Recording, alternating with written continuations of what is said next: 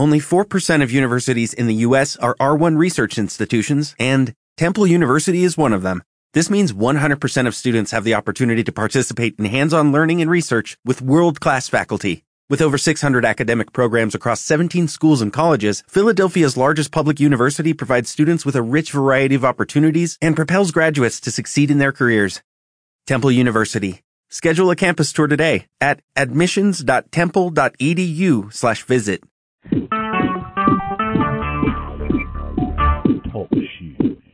Recorded live. Hi, you're at the right spot. Lauren's New Jack Style Targeted Individuals. Tonight, Monday, June 11th, 2018. Oh, New Jacks, I've got some real class for you this evening. A wonderful woman. Courageous, intelligent, and vital. Deb, who's going to break down law enforcement, participation in targeting. Oh, let's give a standing applause for Deb. Good evening and welcome. Good evening, Deb, and welcome. Hi. How are you? Okay. I guess we did a prime example of what happens to the cause when they don't want something out. I think we are. I, I really was just uh wow, amazed at the links they will do to block us. I can't believe it. How far they will go to block us. It's amazing. Obviously, we make them nervous. I probably do. I was working last year with Professor Martinez. I don't know if it was the real thing or perp, but it had a badge for Homeland Security. But he was looking and staring and, and eyes rolling in his head. I was just staring at him. He took my information and left. Never heard from him. I, I still have that feeling, guys. I don't know if he was the real thing or not. But uh, we want to keep uh, shaking, uh, you know what I mean, the door till we pound it open because uh, this is, uh, I don't know, this is like Hitler, Gestapo, what they're mi- submitting us to live under. You know what I mean? Oh yeah. Oh my God. Well, you know, Deb, I know we're going to get on tonight's topic, and I guess you know, um, this is my first introduction to you and the community. How long would you, you know, say you were, you know, even stalked or became a TI? To your knowledge. To my knowledge, as far as I can figure, I didn't realize there was even a word for it until July of 2017. July I thought I- 2017. Yeah, but and I thought I was just jinxed or something, but actually, the more I look at it, I can take it back to as far as 75 when I was raped by both my husband's um, middle brothers. Your And- hu- and- you were married at the time, and that means No. that would be your two no, I wasn't married. I wasn't married then. I didn't even know them then, but come to it was Ed and Howard Bigler and their friend, friend Dennis who rode their motorcycles up here to Wisconsin on some little trip and raped me and this friend of mine, Cammy, that was out. We were out drinking down by the Chippewa River, and that's what I can trace it back to. You know, whether it goes back farther than that, who knows? You know what I mean? Oh my God. I know one of, one of the ways that they pick people, Mhm. which I didn't find out till later, was through the photography shops for that does it uh, like school photos for Mhm. the kids, and that's what they were doing back then, is picking their victims that way. Oh my God. Um, But that's only one of they? the What, ways. what do you think? What do you think they look for when they are choosing their victims? Victim, I guess, victimology. What are they looking? Oh, well, I don't know. I was kind of always like on the fringe of, you know what I mean? I wasn't one of the popular kids, but I went out and partied and, you know, so they kind of looked for people like that maybe, but I'm not sure. You know, Okay. because Were you a loner? Um, you were so no cheerleading for you. Is that what I got? of right, it? right. Okay, I wasn't a cheerleader either. okay. Not that there isn't people that, because it seems like anymore, it's not just the, you know, there's a, a huge diversity in the people that are targeted. There you got cheerleaders and goody two shoes, you got the loners, you know. I mean, you pretty much got a, a, a full aspect of everybody. But it used to be, I think, more or less more of the loners and the people that would get in a little trouble, you know, went out and partied, but they've expanded. Ah. I Did mean, you, um, you've talked to people yourself. Some of them are the goody two shoes, you know. some, some are. Yeah. and some are the loners, some are the partiers. You know, they got pretty much everybody. You know, pretty much someone from every point of life, They're everywhere. Yeah. Yeah. yeah.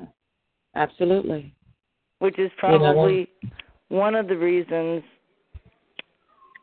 that we have such a hard time getting coordinated to fight against it. Because Because- we're so diverse and different anyway. Right. and and and we, we don't have a true connective connectiveness until we realize what our similarities are instead of focusing on our differences. Exactly. Mm. and a lo- and a lot of people have a tendency to look at you know only certain aspects of it like it's only Uh-huh. the cops or it's only the military or it's only this or only that when it's all of that and then some It sure is. Uh, it's not. It's not only the bioweapons and and the do.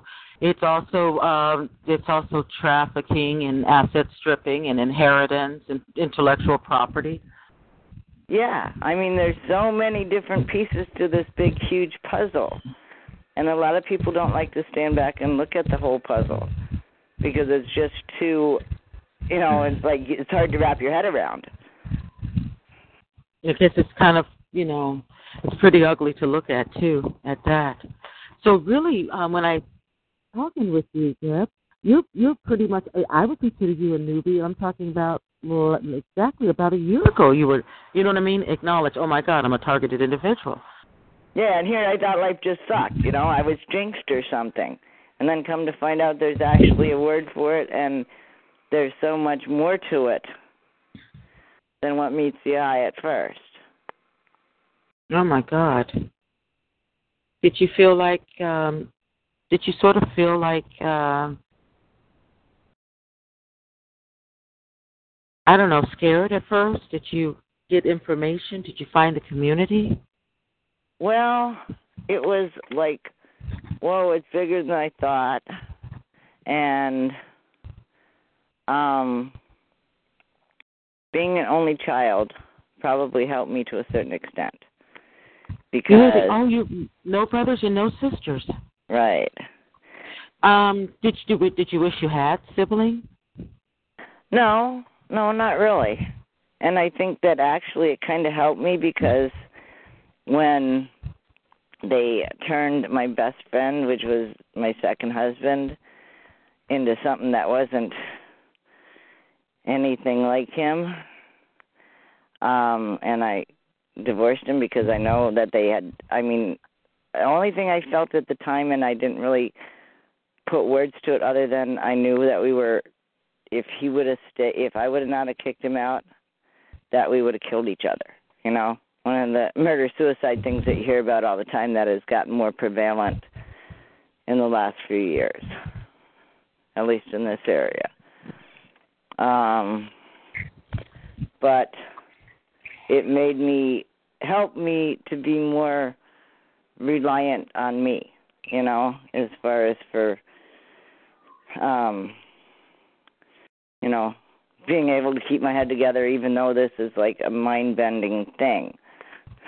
Yeah.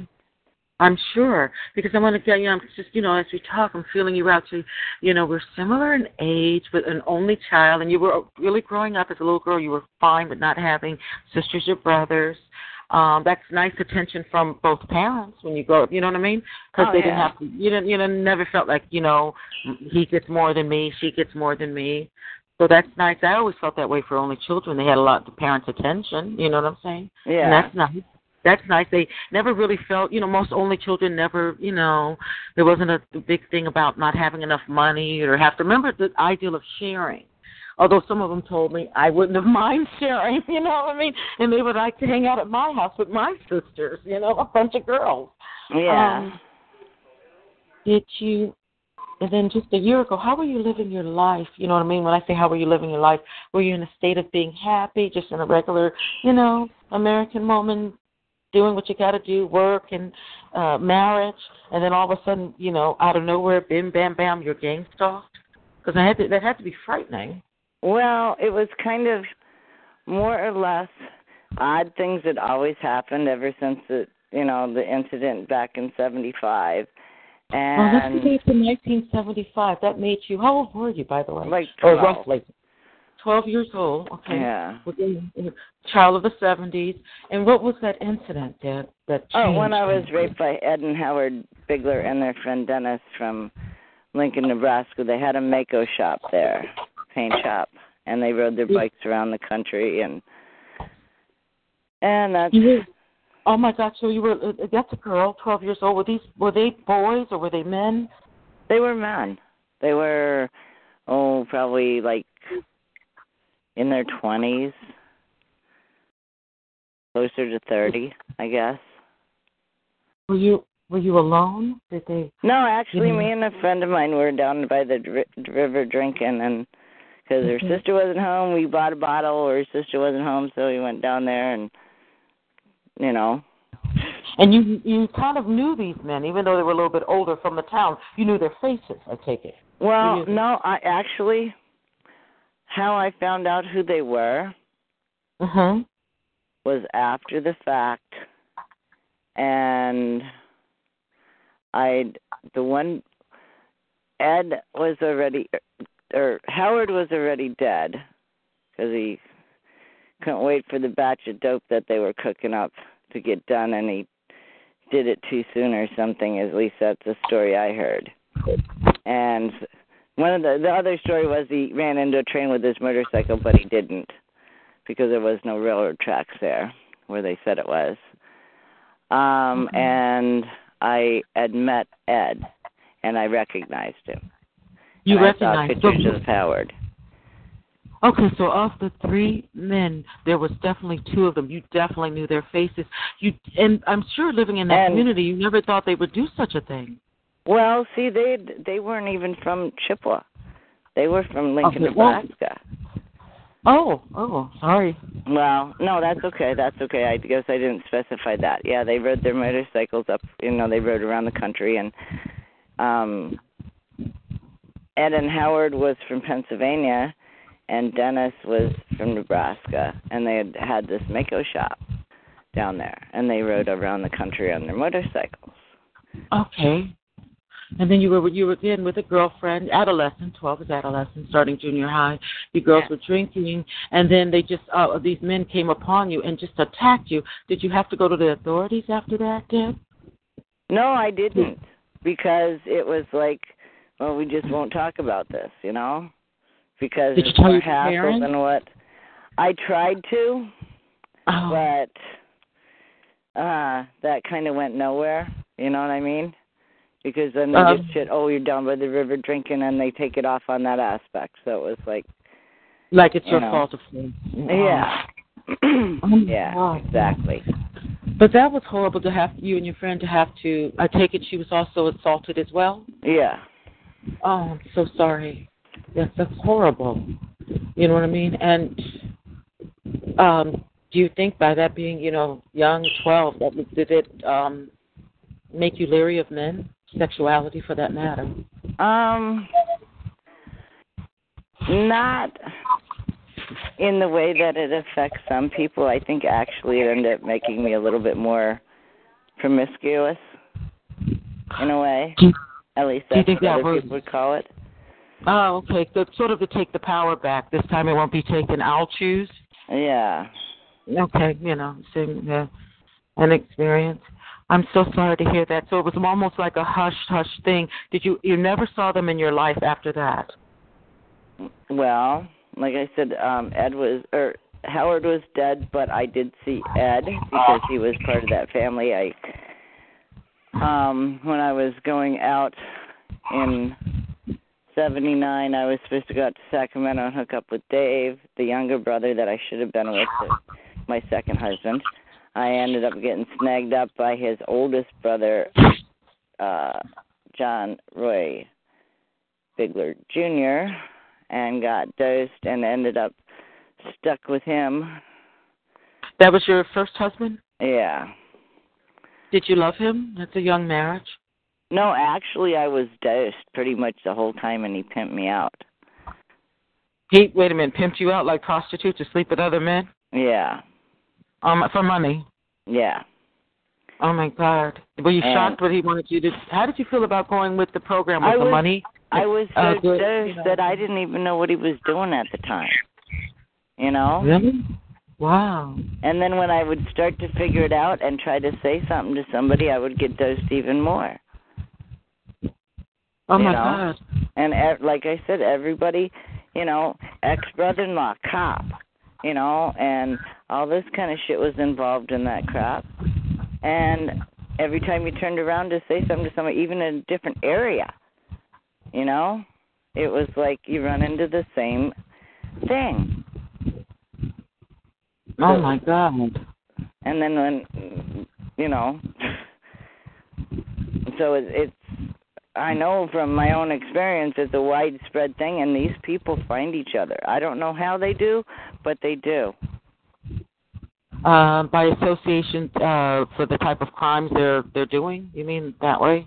yeah and it's like, like, like a criminal, you know, network. They know each other.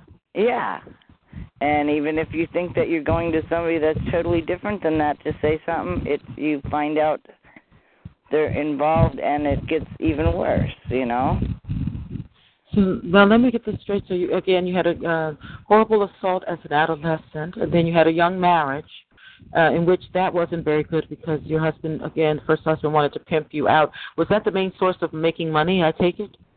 Um, we had a truck and I drove, and you know, we made money that way too. You know. Um, would he would he then be like your manager and set up all the dates? That means he was um, vest, vetting the guys. Is that how it worked? Yeah, I, I mean, it was like a good bit of the time I was dosed, and I didn't even know what was going on. When I'd start to catch on, it was like, you know, um, get, you'd end up getting dosed somewhere, and then you would be, you know, out of it for a while. And a lot of this stuff don't you don't remember until later on with the shit that they were using, and the stuff that they used worked like the fentanyl does now, where all you got to do is get it on your skin. Oh, you were being drugged. He was drugging you. Yeah, that's what I meant by dosed. Okay, yeah, yeah, it's horrible. Then and no, and sometimes it did. It, did it block your memory of what actually occurred? Right. So- Okay, I think a lot of the traffickers use scopolamine as well from uh, South America. Okay. They can use devil's breath as street name, and it can make you sort of coherent, fuzzy in the morning, but you don't really recall. You know what I mean? What's going on? Right. And they have they have stole people's money, moved their furniture off, taken assets, and they don't really recall what happened. Guys, there's a lot of very strange narcotics out there, and again, that I think a lot of us in this community are being drugged. Absolutely, with no memory. And it's whatever it was they used, they mixed it up with ketamine, and I don't know what else. The horse tranquilizer. Oh my God. Oh my God. Um, and then um, And I know- you drove truck. This Wow. one chick that I was kind of friends with, newer acquaintance with. I mean, they snagged her and me up in. We were down in Philly, and they snagged us up, dosed us with that shit. Took us up to this bar that they had that was called the Pig Palace north of Philly, Okay. and they make you do all kind. I mean, they made people do all kinds of disgusting shit, and they filmed it and crap. You know. Oh my God. um and for their own entertainment and so on and so forth. And a couple of Dave, my friend, my second husband's friends, knew about the place and got us out of there. And she was the daughter of a judge, Ann Kotler, and her husband was one of the used to be um like I think it was New York Jets football player. And I've tried looking her up and I can't find it anywhere. You know? Wow. And I know she So- was pissed about it, but there was nothing she could do about it. And her being a judge, you know, you would think, but no, there was not a thing she could do about it. You know? Oh my God. So again, it it doesn't matter of the position you're in. Traffickers are going to take advantage if they can. Is that right? Yeah, exactly. Yeah. Because it's just that everyone I want to relate, they don't see us as human beings. They see us as commodities, money, things. Yep. Um, this is horrible. So the first husband that didn't work so well, so you got rid of him, and then you married again. Well, was it a better no. marriage? Or? Well, what happened was he finally died of lung cancer. The first husband did. The first one did. Oh, how long were you married? Long time. Um, like let's see, from seventy nine, or well, actually from uh, let's see, eighty, because I lived with him for a while before I married him. Eighty one to ninety eight. That's quite a long time. Yeah. And then and then he died, and then you were single for a while, I guess, and then you remarried. Well, Dave ended up my second husband, the one I should have been with to start with, ended up coming out uh, a couple months after the first one died. Oh, okay. And then we lived together for a while and we got married in 2000. And then we raised parrots and for a while. was it a better marriage? You think? Were you Oh yeah, much better. Much better Oh, until they turned him. It was much better. Oh, wait a minute. Then you just said that until they turned him. Did they turn him before last year that you found out you were actually Yeah. target? Yeah, they turned him December 27th, 28th, right around like right after midnight on the like they took him the 27th and I felt our connection be killed uh right after midnight on the 28th of December 2015. Oh my God! Just two years before they announced themselves to you. And how did he turn? Would you say? Uh, Did he become Confederate against you, or or how? Oh, well, they took him they took him he hit his head on the ice cuz somebody had messed with our gate again, which was Mhm. pretty much a common thing. And so we ended up he slipped on the ice a few times trying to get the gate open and whatever.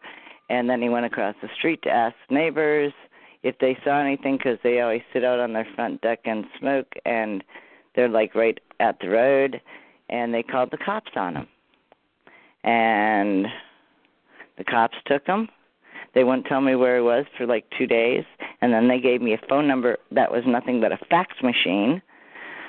And then i finally got a hold of uh, the right the number that wasn't a fax machine and talked to him and he was like out of it and they he said that they made him go blind. He couldn't see and he had this rash and they dosed him up with who knows what. They didn't they and it was supposed to be like 72 hour hold was not 72 hour hold because they kept him up there over they shipped him over to Winnebago from Sacred Heart Hospital in Eau Claire over to Winnebago across the state and they kept him there for over 2 weeks and then they sent him back to a halfway house and oh he was God. not Uh, right and then How? What do you mean not right? not um not himself at all. Different. Yeah. Very different. And then on January 29th of 2016, they dropped him off at the house and he tried to sneak in the doggy door with his bag full of Haldol and some two other things and I can't remember what they were. Tried to get his medical records. They told me, "Oh, you need a lawyer for that." Well, that didn't go far cuz no lawyer would take it. And I mean, he was just opposite. I mean, total opposite of what he was. Uh, mean- such such as uh, what was he first a very easygoing man and he became he came back more uptight or um Oh, just- he was. I mean, he, okay, he loved the birds, the dogs, me. He was good to us. He didn't lie to me, and I mean, it was like total opposite. Goes to give the birds water, supposedly Mhm. helping me and doing what he did before they turned him, and he puts a eighth of an inch to a quarter of an inch of water in their dish. Well, they can't drink it that way. And he goes, "Oh, I gave the birds water, and luckily I was always went behind and put the fresh veggies and seeds and stuff in, and it's like every dish was that, and it's like you didn't give them water, all you did was tease them, and he's like, oh well, I was afraid I'd spill water. Well, he'd never worried about spilling water before, you know. Hey, it's winter time. It helps the humidity in the house, you know. Um, and bitched about the noise, bitched about the dogs bark, and I mean, he never complained about none of that before. He, you know, he loved him as much as I did and just did little different things, you know, like um pretty much anything you asked him it was if you got an answer it was a lie. You know? And I mean obvious lie. Like is the sun out? You know? If you in the daytime you ask him if the sun was out, he'd say, No, it's cloudy and it was clear kind of shit, you know? So I oh, kicked oh, him out because it's like oh, we're going to do nothing but fight and we're going to kill each other. Get out, you know. Do you think he was mind? Do you think your husband was mind controlled? You know, or I don't know, but he smelled different too. Oh, how so? What did he smell like? I can't describe it, but he smelled different, and the only thing that came to mind was that he was nothing but poison to me, and he needed to stay away from me. Whoa. Which Was that was- like metaphorically? You mean like spiritually? He felt it was just poison to you. You feel like great harm would have happened to you if you stayed. Oh Is that- yeah, yeah. Like I said, I think we would have killed each other. You know. How did he? um So did he just on his own accord left? No, I told him to get the fuck out. And to stay away from me. okay. okay. Are you? Have you been happier since his departure? Um, I missed what we had before they turned him, Mm-hmm. but um, I we would not have survived staying together with him being that way. You know. Okay. So it's Okay. basically a matter of survival, and you know, I take care of the guys and the birds, dogs, you know. And Mhm. my mom's living down here, and I mean, you know, and he went back east. I haven't had contact, haven't talked to him since December fifth of 2016, and he changed his phone number, and you know, okay, done. But it's like we were working on hooking up with some of these people that could back up the stuff about the family and that the Hoffmans and Biglers and Moleskis and Claytons and so on and so forth. And we'd talked to a couple of people, Okay. But then when I tried to call them back, their numbers had been disconnected. Mm. Who are these um people that you just mentioned? Um, uh, checking them out. How so? Are they traffickers? Yeah. And the Mm. ones that were doing the hunting in the city for the kids and that kind of thing. Um, and then we won't get too sidetracked, but I want everybody to be uh, step by step. When that means hunting, it means some traffickers for sport. Think of big game. You know how people go to you know countries where they hunt elephants and tigers and stuff. Guys, they do that in the United States, in which um, with the, isn't the makeup usually all white men with rifles going into larger urban cities to collect African American males to take them to remote areas and set them And- out to run and and then kill them? Yeah, and actually, it wasn't even with rif- rifles. They just snagged the kids up. You don't need Oh, rifles to take a little a kid. Oh, how? Oh, kids. I'm sorry. They weren't even uh, youths. They were kids. Yeah. Oh my God. Oh, and like big game hunting, and that's going on uh, presently. By the way, everyone. You know what I mean? Not this is not way back in the 70s or 80s. This is present. This is horrible. A lot of them do that. What do they do that for? Is it, is it something to with their secret societies? What are they? Right, and part of it, part of it, I know for sure was for initiation, Okay, to join. where they would take the the boys. I don't know what they did with the girls, but the boys they would take when they were like twelve.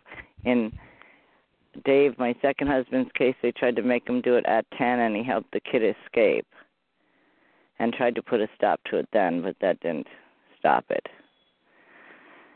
Wow. Do they? Um. In fact, the kid Ted the the kid that he helped escape, his dad gave Dave a job driving truck um on the west coast because he had a um contract with Feed My People. And so in order to get him away from the family, Mhm. he, um Ted's dad gave him a job running the west coast for a while. Oh, that's wonderful. Do you then um then I'm trying to keep forgetting this. How Deb, how did you stumble upon um the cops and their involvement? Did this all like happen after you were uh targeted and just a year ago in 2017 or No, Had you kinda- no, my ex brother-in-law that I've known since '79 was in Mhm. on it, and his family was in on it, and they raised And they- their kids the same way. And they uh wait a minute because you married into the family did they like take you aside and just look at you and say Deb this is what we do or did you No, no, it was like they they it was okay from the outside. These people look perfectly normal, like they're they go to church, they do this, they do that, like normal people, whatever you know. And but if you get on the inside, and you know, like they'd be talking about this stuff when they think no, I wasn't paying attention because I was doing something in the kitchen, you know okay or they would like, "Oh, let's go let's go hunting." You know? And the guys would take off. And then you'd hear them talking about the shit that they did when they came back like you weren't hearing anything, you know? Because they were oh. talking amongst themselves. oh my god And I and know then that and that means your brother-in-law was involved. That means that then this would be your the first the first husband. You've known him since '79, right, right? the first husband and their old man, their dad. That, the father-in-law to with you. it, Oh you my know? god! And I mean, my my ex brother-in-law Tom Molesky used to he had rental properties in Philly, and okay. and I know this is a fact because I talked to the chick that her mother rented from Tom, and she was nine years old, and he used to come around to collect the rent, and if her mom wasn't home and didn't and she didn't have the money, um, or leave the money there for the rent, he'd make the nine year old suck his and his friend's dick because he would always take somebody with him. You know? He would get a blowjob from a nine-year-old child. Yeah. And Oh, she verified that because she ended up meeting one of she ended up meeting Chuck, one of Tom's kids, um, at the shore. And she had come back with him one time to the house in Philly. And she went outside because they wouldn't let you smoke in the house. And I was outside smoking and with the dog. And she's like I don't believe that that's my old landlord that used to make me suck his dick when I was 9 years old. Oh, oh my god! So that's Uh-uh. verification right there, you know what I mean? And Oh, what my they talked God. about was true. And it wasn't just, oh, the boys are talking and trying to brag themselves up kind of shit. And and then again, if we don't know their face, they just look like regular people living in a community. Nothing, Exactly. nothing odd or peculiar. I mean, it it's like they have total double life, you know? And one Mhm. side is all supposedly good and the other side is nothing but pure evil. Now, when you when your hus- first husband passed away and he died, did you did their family did they still try to make keep a connection with you, or could you easily move on to your second husband, a new life for yourself? Um, actually, since I was already out here and Dave came out here from PA, they pretty much left us alone for a bit. Um, when do you think they started bothering you and your second husband? You know what I'm saying? Well, there was odd things that would, you know, like odd things that would happen, but we really didn't put anything together on it at that point. And like different people you'd see and you'd go, "Oh, they look familiar and they're not from here." Mhm. but you didn't really think anything of it. Okay. And then we started kind of I guess some of the odd things like people look, you know, not being from here and being familiar um made us kind of start looking at things and looking at past and trying to connect with a few people that could verify like Ann Kotler and um Rosemary and I can't think of she was a she got remarried and I can't think of what her but she was trying to make a new life for herself too, you know. And that's one of them that um disconnected the number after we talked to her. Oh, okay. Try to make a new life. So, um, now that you lost, you know what I mean. You now separated from your second husband. Um, when did it start? Um, you're you're on your own with your your pets, your mother, your pets, mom and pets. Um, when did you start connecting that uh, local law enforcement is a lot more in collusion with uh, crimes than ever before? How did you realize that the cops actually were helping, assisting in the trafficking of children? Well, I knew about the stuff in Philly and Tom and his family, mm-hmm. you know, and I knew about some of the stuff with the, you know, being a over the road truck driver and and how the cops were that way. Okay. Um, and then a few strange incidents happened, like okay, they had this helicopter and um that would stop people and then go to their house and break in and rape them and stuff and I'd my husband and I had went to Kwik Trip one time and they and we were coming and I went in and paid. And apparently the cop thought I was alone because they when they stopped him for supposedly running a stop sign even though I knew he stopped um when he came up to the vehicle he says what are you doing here? To my husband who was driving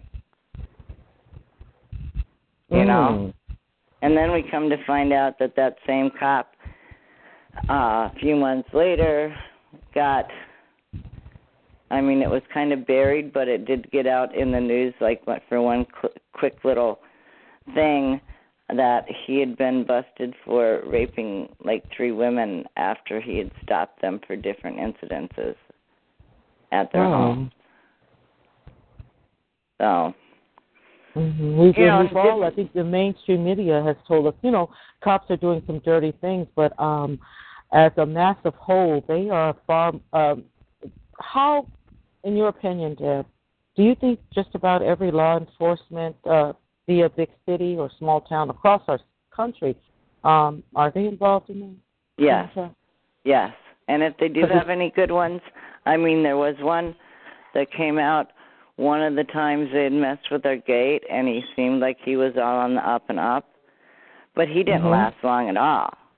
I mean, you know, he was gone in a matter of uh, less than a year. Do they sort of boot them out kind of one way? If they don't target them, do you think they kind of boot them out where the officer gets it? I better, you know, get out of here and find another job, move, find another place. Yeah, because it's like he lived a couple miles away, and I mean, within a year, his house was up for sale and sold, and he was moved. You know. Wow. This is awful. So it's a sweet secret little. So the cops are in bed with uh, organized crime and human traffickers because the incentive is money. Is that correct? Money. Yeah. Money. How do you think they money? and okay. I mean, you know, I'm sure there's a lot of other things that enter into it, but money's part of it. Money's part of it. Um, and some of them actually um, participate in pedophilia and all of that as well. oh yeah. you know. Yeah. or or rapists. You know what I Yeah. mean? They're, they're still just human, and that that. So if they participate in this, not only do they get the rewards of money, they can also satisfy their whatever their various appetites are, Exactly. sex sexual appetite. Right. Do you do you um, how do they treat you in particular? Are they distant from you? Do they have a feeling you're you know what they're about? Do Um, they stay do they stay away from you because you kind of know more than than most TIs that are you know understand the whole game of this? The game. Actually, you know? um I try to stay away from them because they're nothing but no good. You know what I mean? Mm, it's true. and- you got that right. You know, you'd be real careful when you go out and I- I'm fortunate. Mom has 80 acres where we live. Mm-hmm. You know, it's wooded.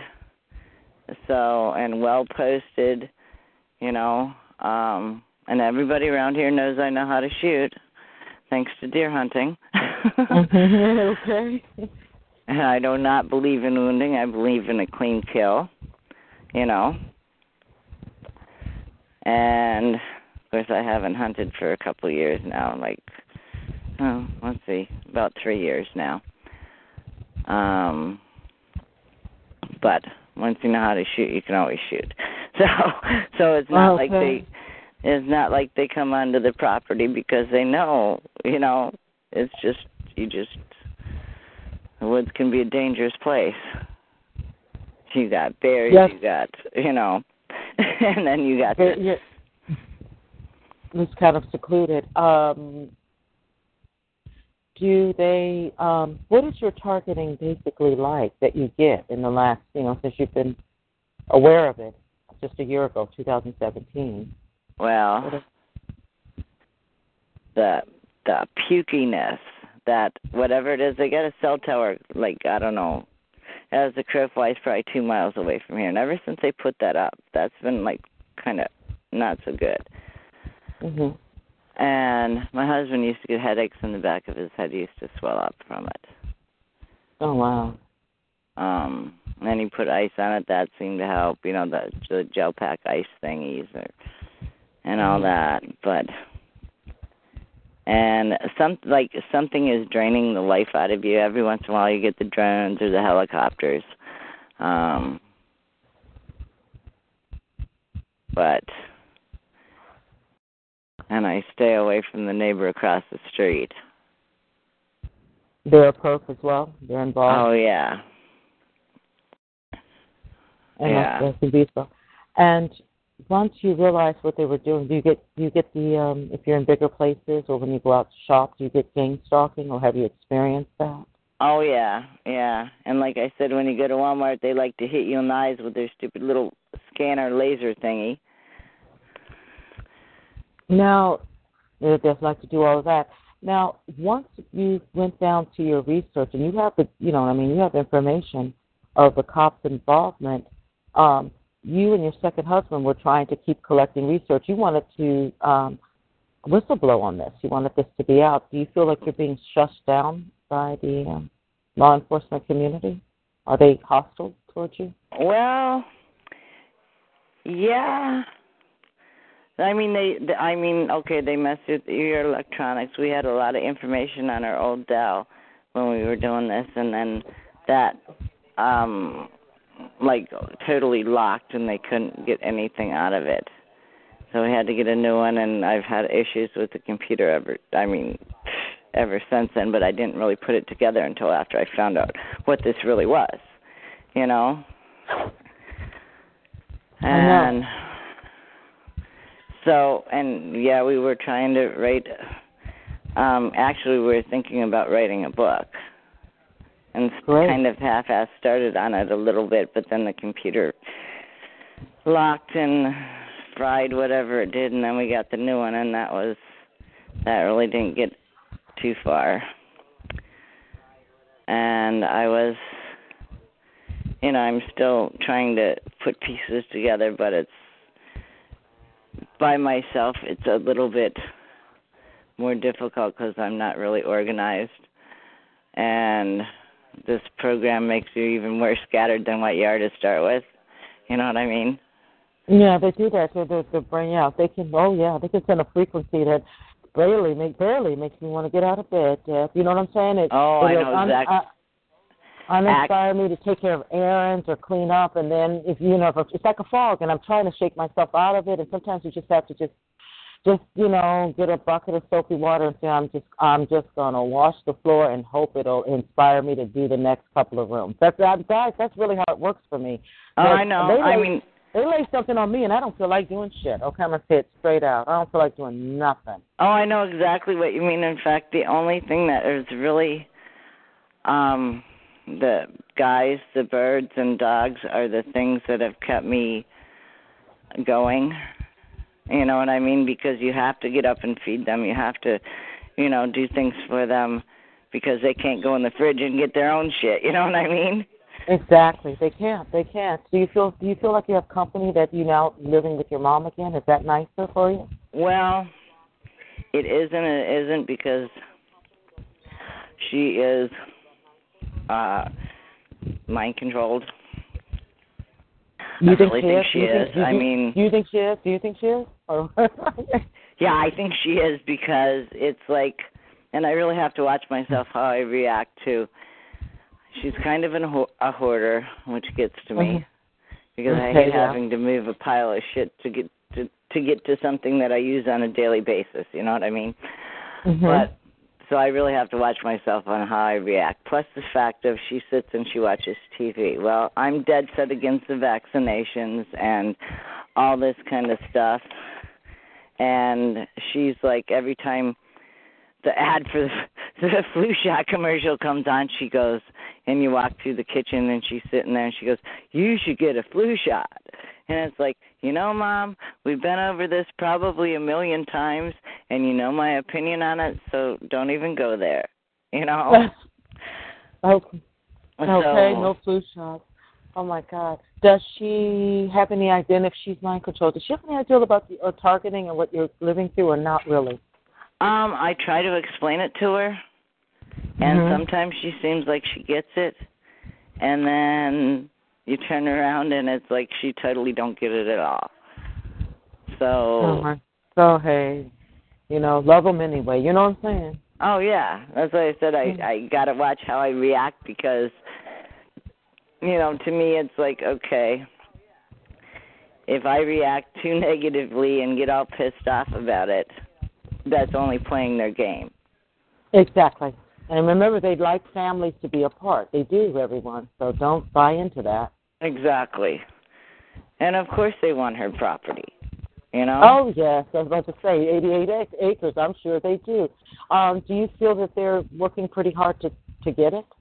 Are they trying to do sneaky moves, or well, does it does it kind yeah. of help with you being, or does it help with you being there? Actually, actually, yes, because back in 2007 she had a car accident which was not her fault. Some guy with Parkinson's ran into her head on. And since she has RA, um, it messed up her leg real bad and it didn't heal right. And of course, I have a bitch with the hospital there too because they had all her insurance cards and stuff. And they still left her laying there in the emergency room for four hours. Um, four hour, four hours and they didn't do anything. Right. Just so that me and Dave could come down there and go, yeah, you have all our insurance cards. I mean, you know, and that was Luther Mayo, um, in Eau Claire. Hmm. Do you feel that there was And- to uh, elder abuse in the hospital? Do you think? Wait a minute. Is your mom targeted? Do you think she's targeted? Do what? Do you think your mom is targeted? Well, yeah, but see, that could have been meant for us too, because she did happen to be driving our truck at the time, our suburban. Oh. So it could have been meant for us.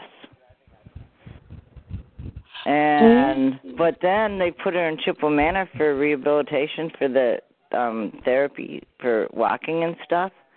Mhm. And they hooked her up with this guy that had signed his house and all his money over to Chippewa Manor, the the rehab old folks home, you know, thing. And Mhm. um he was trying to talk her into signing all her property over to them. Now wait a minute. Why would she do that? And she has a daughter. You would be her heir. Who would do that? Well, that's right. that's and she was telling us about this this guy, this Elmer guy. That used to be one of his the- name was Elmer. Yeah, his name was Elmer. He used to be a meat inspector in Oh, the area. A meeting, and now he works for the old folks. So. Well, he was in he was like in the old folks home as a resident. And he was like butting up to her and trying to talk her into doing this. And it's like and then the old dude in the in their lunchroom in front of us and everybody else there. I mean, he was like you know, getting all buddy buddy with her and I mean, he pulls her shirt up and starts playing with her tits in front of everybody. Well, we pitched a fit to the people that were running the place, and they're like, "Well, she's an adult; she can do what she wants." Wait a and minute. like, wait a minute. I she's want- wait a minute. I up on make sure I pain got meds, this right. and, this, and you got this guy doing this to her in front of everybody, and you're saying she's an adult and she can do what she wants, you know? And we ended up we had a lawyer for the accident, and he went in there to talk to her, and we were trying to get her out of there, you know? Of course. because this is just not not a good thing. And well, he apparently made them a little bit nervous because after a couple of weeks after he went in there, they had they sent out a social worker to make sure the house was okay for her to get her wheelchair around and all this and that. And they finally let her out of there. The Elmer guy was still calling her. And, And wait a minute, he Elmer is like a uh, he's a mature, so he's an older person living in the old folks home, right? yeah, Is that, is that what it? And yet, so so what his job is? He gets a cut of the money trying to talk uh people into selling their property or selling yeah, it to the. or uh, gets or gets more privileges, like he gets to have booze in his room and all this kind of stuff. You know, what did your how did your mother feel about him uh lifting up her blouse and he's playing with her breast? Well, she didn't like it when she when she wasn't taking the pain meds and all drugged up. She was kind of pissed off about that. That's why she, you know, Wanted to get out, yeah. yeah. Um, okay. And she's she's experienced it now. I'm sure she'd rather stay on, you know, of course, in her house. You know what I'm saying? Exactly. Um, and then I don't understand what he was doing there because that doesn't make sense. I'm sure people have questions about this. Why would your mother um, quick deed her assets to this old folks' place when she has an actual living heir, you, her biological daughter? I mean, you know what I mean? Who gives who gives all that property to a complete stranger? Right. But see, that's what he was trying to talk her into doing. Of course, he was trying to start start fights between us because it's like, oh, I he he would tell her, oh, I want to marry you, oh, you know, and oh, your daughter and her husband are against this, and it's like, of course we are, you know, because you're she- nothing but a con artist. Was your mother interested in Elmer or not really? Or was she? Only when she was on the pain meds. I mean, they had her Oh. all oxied up part of the time, and when she was all oxied up, yeah, oh yeah, Elmer was fine, and the she, the pain meds would wear off, and ooh, dirty old man, you know. okay. this is horrible. Um, this is horrible. Okay. So and see, then, one of the things then- that we did, which was unusual, we, I mean, I'm kind of a night person, always has have been, and that would throw him off because we would go in there and see her or call her later at night, and they kept her really dosed up in the daytime, and for some reason she wasn't as dosed up, as At oxed night. up at night. Oh, and then, Oh, okay. I mean, so you talk to her at night, and she's like, "Oh, I want to come home. I want to get out of this place, and I want that dirty old man to leave me alone." And then, but you talk to her in the daytime, and she was fine with it. You know? See, everyone, listen in. Drugs, they use drugs to alter our state. Okay? This program Oh, yeah. drugs us. Okay, we've got to also keep that in mind. They do. They do. Oh yes. Oh, they do. They do. Because when uh, I know my sister and I could smell some kind of gas, guys, in Los Angeles in the uh, uh it was hot They you know they came in our lives May in the air conditioner as well as the air conditioner in both of our cars. We smelled a, a gaseous, horrible smell actually. Oh yeah, and that reminds me of something else odd. Speaking of that, when our computer went, mhm, and we went to get a new one. Um, all about okay, weird set of events, but I didn't. Other than well, this is like too much at once. But our gas furnaces, because we always use a wood stove, but we had the gas for backup. Well, the gas furnaces are the elect were the electronic ignition type. Well, we went out to get the different computer, and we were gone a few hours. So the wood stove, of course, the wood burned down into nothing, and the gas furnaces kicked in. Well, we didn't know, but with the electronic ignitions, when it gets super cold, and it was really cold, um, the gas valve freezes open, and it leaks gas into your house. Mm. So we went out to get the new computer. The gas valves froze open, filled the house with gas. In fact, we lost three birds due to that. Um, and also there was this weird smell in the truck. In fact, that's one of the reasons we came, and it wouldn't start right. So we ended up having it towed over to our mechanics, and we had the tow truck guy just drop us off at the driveway. Okay. And our mechanic had to throw the floor mats out, and he says, "I don't know what was in your truck, but it was nasty and awful, and I had to throw your car mats out." And the same night that the, our house was filled with the the propane. Mm-hmm. You know, I mean, this is horrible. See, they they do drug us. Now, and luckily, my husband came in first. I mean, me being a smoker, I always got a cigarette going and he came in first to put wood in the fire and he opened the door and the gas smell was there and he's like stay away with your cigarette man. And he went and shut the gas off of course the tank was empty by then anyway and we'd just gotten it filled. Um and we aired the house out and stuff but it was like you know. That was an attempt on your life. Don't you feel that was attempted murder? Yeah. Yeah. In fact we talked about it afterwards and it's like whoa. Somebody's trying to kill us. I guess we're protected because we ain't dead yet. We didn't blow the house up, you know. Mm. Because the, you know what I mean. They and they. Do you feel your life is more in danger because of your not firsthand knowledge about the corruption in law enforcement, the things you know? Let's keep it yeah. like that. Yeah, probably is. You know, I mean, yeah, it probably is. But do you feel that, in this okay. day and age, everybody's life in, is in danger to a certain extent, you know. But yeah, it well, probably is more so I because they want me to shut up. They wanted us to shut up, you know. But basically, what you know, what they're doing is makes me go. If I'm going to die anyway, I'm going to get the word out and not shut up because I'm going to go down fighting. You know? That's exactly how I feel. That is exactly how I feel. All of us are in danger. We really are.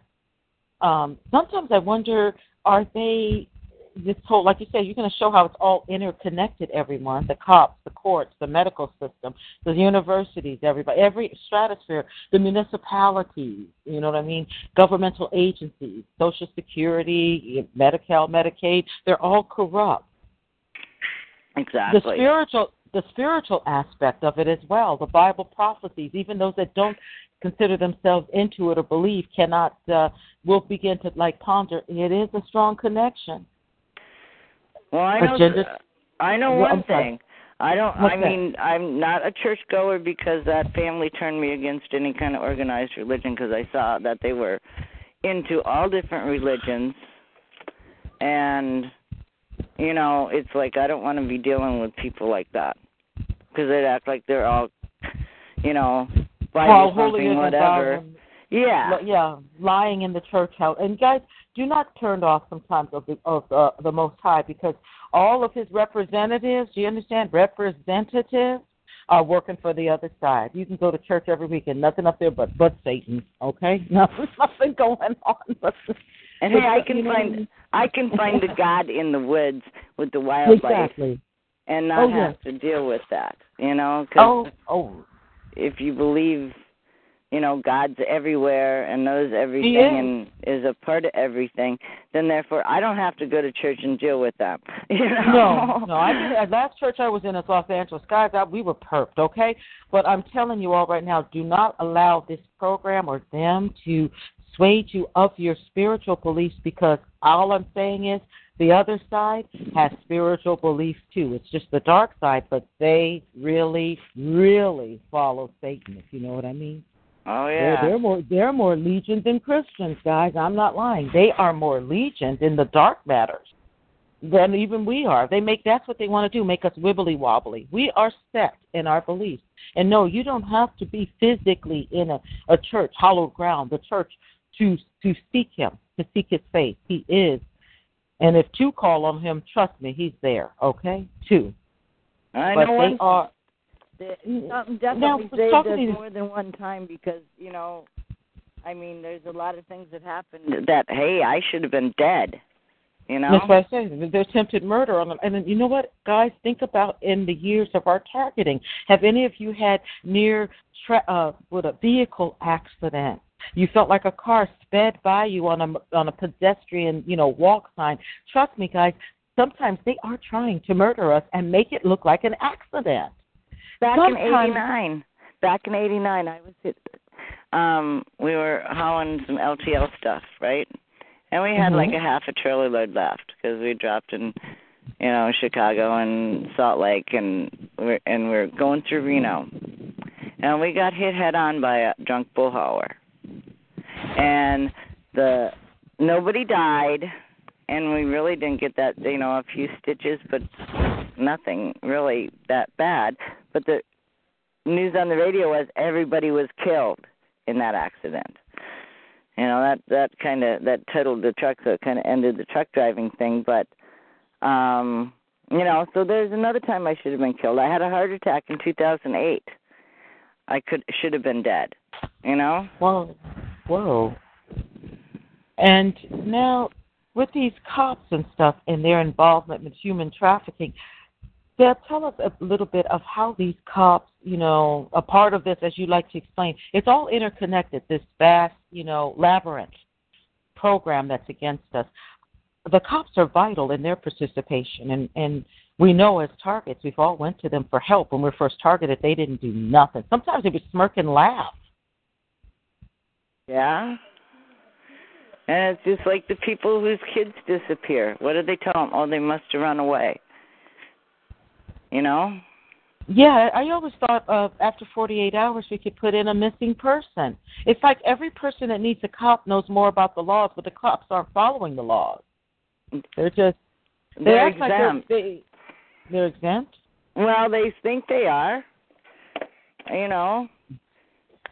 I mean, basically, yeah, they're authority and all that and whatever, but they think that they're exempt from the own laws that they're, you know, supposed to be upholding. You ain't lying. I wish some of the straighter cops would stand up and go against them. Do you feel that this new administration would help uh, our lawlessness? Because we're really on the verge. It's lawlessness, and it just hasn't been announced yet. Because the chaos will follow. Well, yeah, I mean, it's you know, they're always, you know, giving them a new task force, giving them more toys, um at least up here, and I'm sure the rest of the country is the same way. Oh, here have our um, you know, excess military shit. You know? Here's here's for your new drug task force. And basically the drug war is only a war against people anyway. You know? Oh my God. Do you um could you see yourself um ever in your opinion, Deb, do you think there's a safe location for any targeted individual to live or is it all pretty much bad everywhere in your opinion in this country? In my opinion, it's all pretty much bad everywhere. Yeah, they're safer than there's some places safer than others from certain things, but no place is really totally 100% safe. Do you think sometimes if you look back on it, or even if you had to, if your mom has to look back on it, does she feel something was going on? She was put in that place to try to separate her from her house. Does she at least have a feeling something's going on? Oh yeah, she she understood that. You know. Oh yeah, good. Yeah, uh, yeah. Asset stripping. I'm sure she would. Why? Because I know she first thing she says, why would I, uh, you know, deed you my property and I already have a living daughter. Why would I? Why would I cut my daughter out of her inheritance? Exactly. Why would I do that? So she's aware of certain aspects of it, well aware, but um, she's not. And and speaking of which, we have someone in the chat that just mentioned Wednesday Kennedy on YouTube has good work on elder trafficking. Steal all inheritance from the kids to the nursing homes. Okay, so this is a, this is a racket, guys. That's what I keep saying. Uh, organized crime and cartels are also involved. Which I have a, you know, the the cop is in a very interesting position. The cop wears the badge, supposed to uphold all the laws, guys. But guess what? He is with his authority. Doctors and nurses in a medical uh, setting will follow him. Uh, prosecuting attorneys in the courthouse will work with him. Uh, he knows how to work with local thugs and the top uh, runners of traffickers, or whether it be drugs, people, you know, guns, trafficking. He knows the bad guys and how to put a little muscle on them to do things for him. Um, he knows all the nefarious game that's going on pretty much in his community. It's a vital position and it's very alarming that they took the position to go um, rogue. Oh yeah, because they too are against the Amer- innocent American citizen. And yeah, we as TIs belong in that group. Do they make a lot of money to buy people off, or do you think because uh, they are, you know, the badge and a gun? Will they they will simply make us disappear if we're not cooperating enough. Is that correct? Yeah. Oh yeah. You know, shocking. I mean, if they and, can't do it with the the gift cards, I mean, it's like, you know, the whatever the gift card things to get people to do what they want. Yeah, then they oh, go yeah. the other route. And then um I'm seeing I see the gift cards because a lot of them are, especially in Los Angeles, a lot of our perps look really poor and raggedy, toe down. But then some of them were driving nice SUVs, new cars and shit. So some right. get paid, some get paid very well, and I think they're they're traffickers. Maybe I don't know the angle, but uh, uh, the initiation. But do they um? Do you think that they're? How do they get steal the kids? You know, to traffic them? What do you think the cop's part is in that is? Well, my ex brother in law's father did the horse patrol in Philly, and he used to snag kids that way. Um, you, you mean he was like a he was a cop on a ho- on a on a on a on a horse? Yeah. Yep. And you know something? Not many people are going to report a child with a uniformed cop. Is that correct? Remember, see that authority position. Exactly. Dangerous. I mean, granted, he got put on disability at, because um some of Dave's friends that were ex-military got wind of it, and they set him up and they kicked the shit out of him, so he couldn't ride the horse anymore. But I mean, it didn't put a stop to it, but it did put him off horse patrol and put him on disability. You know. oh my God. Are they um are they leaving you alone, or are they trying to send a honeypot to you? They want do they want you to marry again? Do you think? Um, they did send a couple of different guys to me, but it was like, um, for some reason, it gave me flashbacks of the first husband. So it's like, no, I want no parts of it. I don't want a date. I don't want a boyfriend. Fuck that. You know? I'm not Did you- doing that. Whoa, there was something about them that you felt like they would be traffickers Yeah. as well. I mean, it was just it. I, I don't know if it's self-preservation, whatever, but I mean that they'd like act like your friend, and it was like a couple weeks. Stop over at the house, act like a friend, and then I'd start getting these flashbacks, and it's like, nope, can't deal with this. No, just stay away from me. Go find a real girlfriend. I'm not it. You know. Oh wow. I'm about to say, or wanting to get close to you, knowing that you're the heir of 88 acres. Is that right? Yeah. you know well, I that- mean? It- Yeah, that could be too. Like I have one guy that's keeps um every once in a while he'll call and it's like, Nope, uh, never mind. I'm not interested. You know? Oh my God. If you look back on things and how you see the cops and stuff now, um, well, how about let's just keep it right now, real quick. Do you think um, these cops are going to get uh, arrested anytime soon? Well, I mean, yeah, it could happen if a lot of people started standing up and getting together. And, you know, everybody with the cell phones and the video things and all that.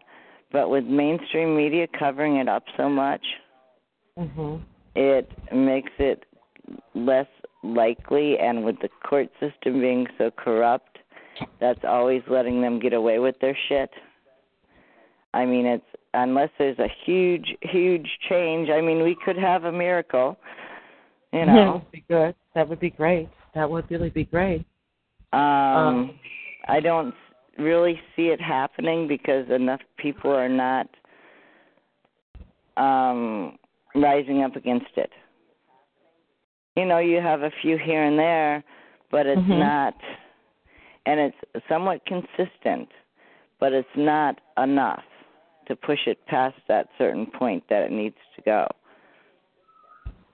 Yeah, as in the entire community globally needs to stand up on one day. All TIs across the planet. Is that what you're saying? Right. And make and make their voice loud and be, like I said, really, really push that door. And I even think globally. yeah, Touch hands on globally. that day. Globally, we're all speaking out. T-shirts, uh, scar- you know, flags, everything, whatever the color we're wearing. Is it that blue ribbon? That's wear it. Come on. globally and also the people that aren't that aren't aware that they're TIs at this point but very well could be um need to also do that. You know?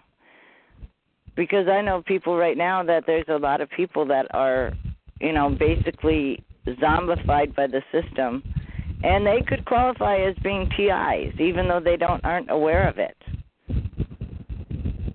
You know? Yes, I think that's exactly because they watch us. I, I believe there's quite a few of us, quite frankly, globally. I really do.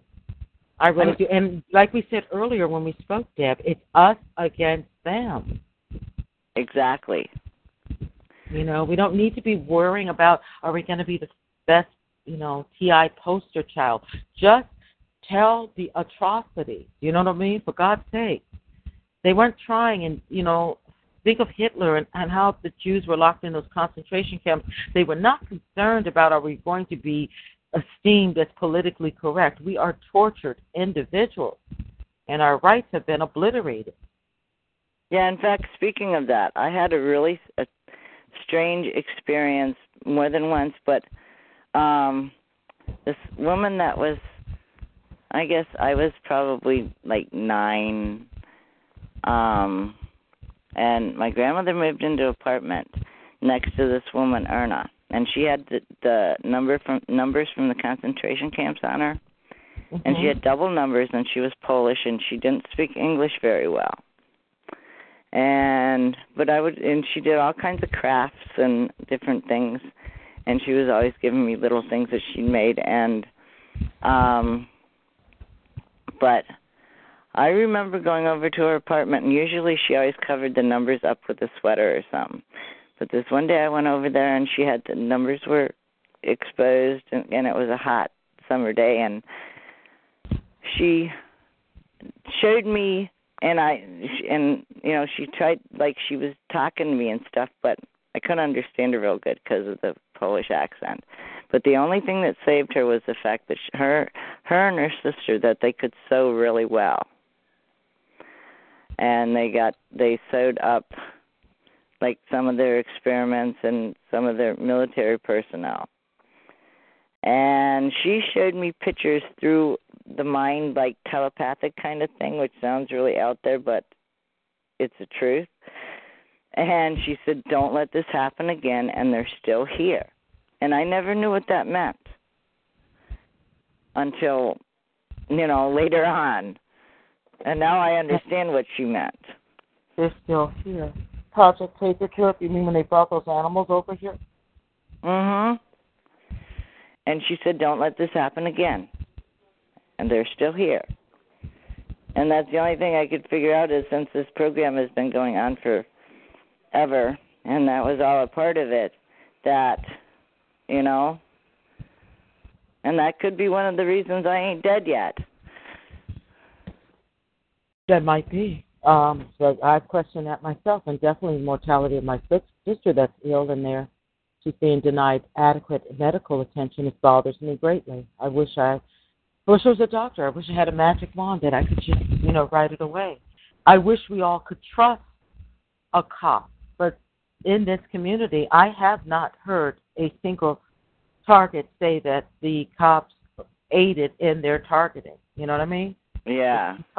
I don't even know if anyone really got an adequate. Some people claim they got police reports. Guys, I never got no police report. Me Okay. either. And the police reports you did get were full of lies. You know? No, I I believe it. Oh, I believe that. Okay, I believe it. You know what I mean? This this is it's just horrible. Um, it it really is. Uh, you and of course with that, the cops are a reflection of also the uh, law enforcement and, at a federal level, our CIA, you know, our FBI, DOJ. They're not helping either. Um, this goes all the way up. Is that correct? Yeah. I mean, it's all infiltrated with corruption. You know, we yeah, there's haven't.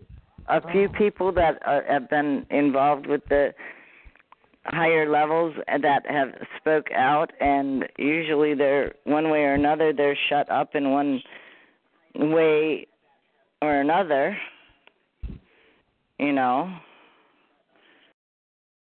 um Yes. they they kill them off they suicide them or whatever My God, my God. It's it's very depressing, Deb. I, you know what I mean? I I oh don't yeah know. You know, okay. I don't know. Sometimes all of us as targets are we wake up every day, you guys, but but um, you know, we do. And we will. You know what I'm saying? It's just uh wow. You've covered uh quite a bit and still not you know sure we'll never really get it all. You and Kim are both incredible researchers in this matter. And what can we do, in your opinion, Deb, as a community, to try to stand up and get on board? Is it is it wrong just to focus on one aspect, or quickly should we, the community as a whole, try to learn everything and then pick out the things that are going to help break that door down? Well, I think since we I mean we're we're all really different people are going to come in and be good at different things. So there's certain people that are going to be of greater benefit to zero in on certain aspects of it Mhm. and there's other people that are part of this that are going to need to zero in on the big picture and put it together. And I mean, and we have a lot of people involved in this community. And there's, you know, everybody everybody's got their little niche, you know. Oh yeah, yeah, yeah. So if you got the ones that are good at get, doing the the research on in Mhm. certain areas, you know, let them do their thing. Do the research in the areas that they're best qualified at. Mhm. And then there's others that are going to be better at putting the big picture together with all the research. Let them do the things that they're best at. There's going to be people that are better at putting the word out and being a voice. You know, you got to use people to their best advantage. And I don't mean use in a bad way, but basically No. let them use their best skills and that way you can get the word out there in a way that the people that think they're not targets, even though they probably are, can understand it and go, wait a minute, we don't want this. I mean, there's a lot of people that are going through their day to day life, and yeah, okay, shit happens to them, but they don't put it together, mm-hmm. and they're surviving. You know, they're they're doing their thing, but they're not thinking about the fact that things progressively have gotten worse over the years. And tomorrow they could be next. You know? Yes, they could. Once they realize tomorrow their life could turn to shit like some of ours have, um, they might not be so so easy to say, "Oh well, it's not me, so I don't give a shit." They're going to be going, "Wait a minute, that could be me. I do give a shit. We want to stop this." I think that um, uh, and instill much um, slots in our community are needed. You know what I mean? If we're heavy on research, we got enough researchers, then we need some people that want to. You know, we need to separate who are the thinkers and the doers. You know what I'm trying to say? And Oh, probably yeah. where we want to where we want to get on on board with more doers, guys that just want to say, you know what I mean? Come on, let's roll up our sleeves. Let's, you know what I mean? Let's let's even if I'm not going, I'm gonna go if they need money or uh, just kept people that need rides. There's something I can offer. For example, the TI date coming down on the 29th, I guess, of August. It sounds great. Those that can't go, we can help the ones that are going and do our own type of, you know what I mean? Right. Solidarity in our own way. But we do need uh, thinkers and doers. And sometimes I think in the community we all get frustrated because nothing's really moving. And the thing is, not bad people, but just not um, list either bringing them in or finding out who are the actual, you know what I mean, action action tasks. You know what I'm saying? Right. So we need both everyone. We need do we need uh, doers and thinkers and doers. Exactly. Because if, if a person is trying to do both, you guys, that's going to just be, um, you know, they're going to get very tired. I'll tell you that much. They're going to get very tired. You know, so Well, when both. you try to, when they try to do it all, it ends up causing burnout. That's why I said let them do the thing that they're best at. Exactly. You know what I'm saying? You know what I mean? But if you're a good strategist and thinker, a really good thinker, I think I can be a fairly good thinker, but I need to try to work on doing too. Um, find out uh, everyone's stuff. That's a good question, you know, of the week and stuff, which we meet on Saturday. Everyone really, really look into yourself and ask yourself that honest question: Am I a good thinker or am I a good doer? Because both are needed good thought, sound thought is needed, but good what in strategy, but also the mobility of the doer to what tackle that task. I don't think we need to second guess even right now, like him or not. Our present pres- president is actually a very much a doer. You know what I mean? He sets his goals and he achieves them. Guys, he's not you know just doing the whole mouth. He does achieve things, whether you like him or not. You know, it's not an issue of that. And I don't think the past uh, who we had before were actually quite like that. And uh, and I'll just keep it that way. I've seen his his goals achieved. That's all I'm saying. More more you know right to the point actually. Uh, Deb, we're going to take a short break and we're going to um, be ready for questions and answers. Everyone, uh, go ahead and queue if you've called in and you have uh, questions further for Deb, so to explore all of these about the uh, law enforcement and its, you know, participation and its deeds. And it does relate, coming back to our targeting. Because if they'll traffic, they'll do everything else, everyone. And, and they really will. So, you know, we just want that noted, you know. Okay. Yeah. Hi, everybody. Um, welcome to Lawrence Talk Show. Hey, we're going to be on next Saturday. That's going to be the 16th of June, 9 o'clock Eastern Standard Time. Let's try to kick it on back to uh, call 142124. I don't like my moderator position being shared by someone right now from California, but stop following me around. The word will still come out. Let's go back to the other side of the break and our wonderful guest speaker tonight, Deb, about law enforcement and their part in our targeting. Okay. Um, I'm really getting a little uh, uh, peed off with this uh, perping and stuff. I don't like my moderator slot being shared by anyone from California. You know, we're so perp report we're perp outward and inward, you guys, and I do feel it strongly. We can see the perps on the outside, but also all groups are infiltrated just like the outside. But we still have to press on and do the best we can. But we are perped in house and out house, okay? And I really have to work on that. Does anyone have, Starry, if you have any questions or comments from our speaker tonight, Deb, sharing with us about law enforcement and their participation in our targeting?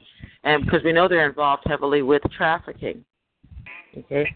We're certainly not saying all cops, but I haven't had positive experience and, and with some of the things that are even coming out uh, Guest aid is saying cities involved with trafficking, underground cities, uh, meat supply. Are there under what are underground cities? You mean like um, tunnels and stuff? Yeah, like the tunnels, like um what I was saying about like Philly for the deliveries to Center Mhm. City, and I mean, and of course they do have the, the bases and the underground um facilities all over the country. Oh, okay. Yes, they do. And then, and um, th- isn't there some kind of satanic thing they got going under uh, Denver um, airport or something with that horse and stuff? Yeah. They're kind of they're kind of showing out. Uh, by the way, if you guys haven't noticed, uh, Satan and his minions are really letting it out. You know, pretty much in public how they really, you know, worship the Baphomet. You know what I mean? Real. I've I've heard some cities, uh, Los Angeles, particular, are considering, you know, Satanism cool. So they're trying to coin it that way. But we all know the real meaning of it. You know, it's the And- and- cult. a lot of the stuff they've been putting in people's faces so that they don't I mean if they see it and it's in a movie and then they go, Oh, it's just a movie, it all kind of in a way gives consent. Yes, it does. Yes, it does. And so that's part of that little trick that they pull on people. If they don't say, No, we don't want no parts of this, no, we do not consent, explicitly no we do not consent, they take it as consent because of omission or something. Mm, they probably do. Um, and but you know what? Um, it, do they want us when they do this? If they think it's consent, do they want us when they flash these things in movies and stuff? Do they want us to like I don't know, um, protest them or something like that? Is that what they expect? Actually, I think more or less they want people to blow it off, like they have been doing, and go, "Oh, it's just a movie. That doesn't happen in real life." So even So though they- it's going on all around them, they just don't see it and focus on it. Um, do, do you think they're able to blow it off because of the uh, chemtrails? Are we being dumbed down? Is that the effect of, of dumbing us down? Yeah. We don't really.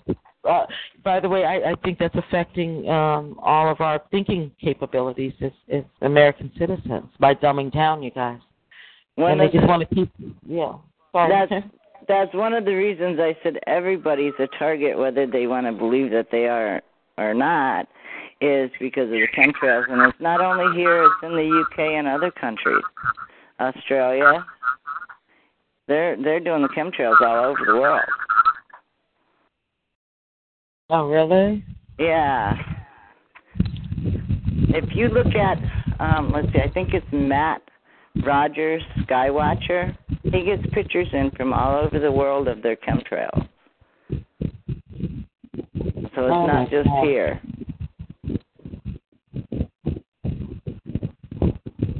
That's awful. California. Yeah. Yes, hello. Thank you. Okay, you Thank coming? you for unmuting You're coming. You're. You. Who are you? You're coming in on my moderator call. I didn't know. I was just calling in uh, with my with the zero zero zero zero. Yeah. Okay. Who Who are you? Okay, you got to call in the right way. You're over, you're over my moderator pen. I'm the I didn't moderator. mean it. I can actually call in on it and use my PIN number if you would prefer that. Yes, cool. it would. I'll do that. Yeah. I'm Do- all right. I'm Donaldson. I just called in to talk about your guys' police uh, targeting. You have a question I for know for a fact. Well, no, I mean I've been targeted, you know, by police, uh, and actually, Okay, everyone, right now, if you have a question for our speaker, right now, um, when we do calls, our speaker tonight is Deb. Does anyone have a question directed at our speaker right now? Uh, with anything to work well, we have to have a type of formality. I do my best to think so we have clarity and formality. For more than an hour or so, we've had a wonderful presentation by Deb and her story. Okay?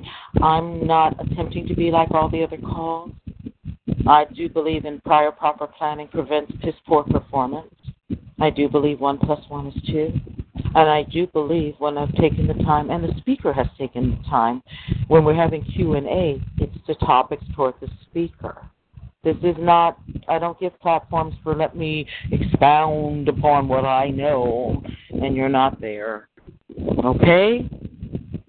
Again, I have no interest in how the other calls are run. I do my best to run mine uh, in an orderly fashion in which information is shared. As I constantly say, if you cannot uh, learn something from my calls, I might as well hang it up. You know what I'm saying? We all need to do what we're gifted to do. Unfortunately, I'm not really a cuddler, you know, and I really would be lousy at doing support calls. I know that. I would flop on that. But uh, I'm certainly not going to take anyone's wealth of knowledge and time to have anyone just step up or like I run my calls like an open saloon door so they can expound upon. Everyone, rules are fine. Protocol is fine. Okay? It's nothing foreign. I apologize about that, Deb. But I didn't like him coming on my moderator platform. So anybody that's Donaldson, that's um, he's not welcome here. And uh, Deb, uh, guest state is asking, the main cities kids are being trafficked. Well, I know Philly's got a problem with it. Hey, Philadelphia, yeah, Philly. Atlanta, St. Louis, the Twin Cities. I mean, any place you go is has a problem with it. Uh, I mean, is there a particular child that they're taking? Is, is this woven into Pizzagate as well, or have you heard about Pizzagate? Yeah, I've heard about it, and I would say yeah that it is woven into it, but that's you know there's all different levels of it. You know.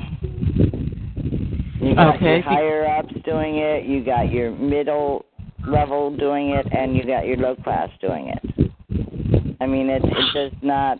It's a it's a pyramid system, guys. Like we all say. Remember every level, or a good way to say it. My mom was born in 1924. What she used to say sometimes in the 40s, a woman could get a coat depending on her pocketbook. You remember everybody in the 40s, you could get a $50 coat and it was out of sight. But your sales girl and all you can afford is an $8 coat. That's what you wear every pocket. So it's the same thing with traffickers. Your low end would be your motorcycle gangs. You know what I mean? Pedo perverts. What is Yeah. the low end like? Trafficking. That's going to be.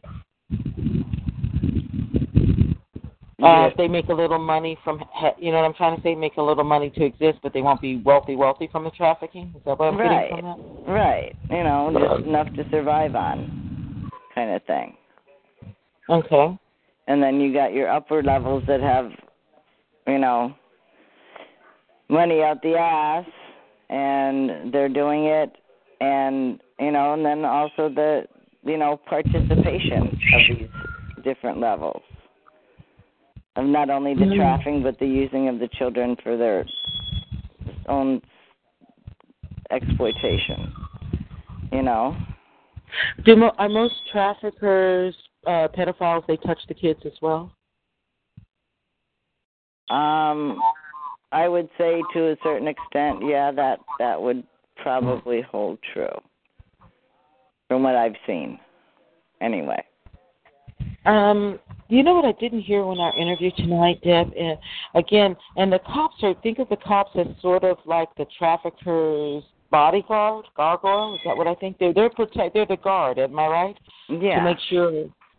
Okay, to make sure nosy neighbors that see something peculiar or children, they get shushed down to, you know. And if the if the cop will do the best, but if it reaches even the courthouse, you've got lawyers and judges to shush it down. Am I right? Exactly. Okay. This is what I mean, guys, when I say everyone's in on the take and corruption. And uh, this is what uh, made this call almost an impossibility tonight. They don't want, they don't even want us discussing this, do they? No, they don't. They did a lot of electronic playing. Uh, yes, there is actually. Yes, there is, and strange voices coming in, and I don't know zero zero zero. No, I don't like that. Yeah, you know what I mean. And God, we have to ask the main question: if this individual is actually a targeted individual, who would want to cut in on the moderators? You know what I mean? Who would want? To, That's a perp. I Right. know. Yeah, that's a perp that wanted to talk. You guys, I gotta go. Okay, that's a perp that wanted to talk. Um, how can um, Gra- guest eight has wonderful questions. How can trafficking be identified, Deb? And you know any names involved? Well, I mentioned um Hoffman, Uh, Hoffman, like H. H O F F M A N. Okay. Beiglers, B E I G L E R. Um, and Molesky, Mile W Ski. And And the. I'm sorry. Go ahead. um, and there, you know, there's others, but those are the ones that are like right off the top of my head at this point. And are these people, um, as far as trafficking on the levels, are they are they the lower level, middle level, and going up? What would you say? Um, they're low to mid level, I think. I mean, it could go higher than that. Uh, Clayton's also. They used to have a fuel oil business. I don't know if they still do. Now, a lot of them will work uh, careers and or own small businesses as a laundering front for it. Is that what they like to do as well? Right. Mm-hmm.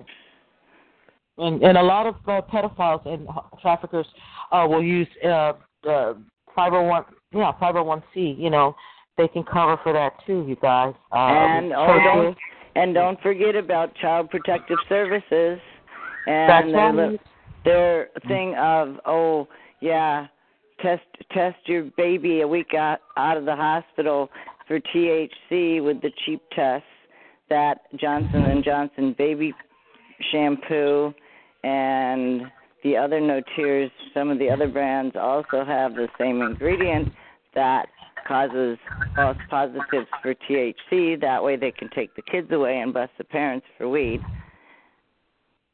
Oh my God! And, the, and everybody, of course, is innocent. But when the Child Protective Services gets the child, they are now um, getting ready to partner them up with pedophiles for trafficking. Correct? exactly Which brings me to a, a hypothetical question I want to run by you, Deb.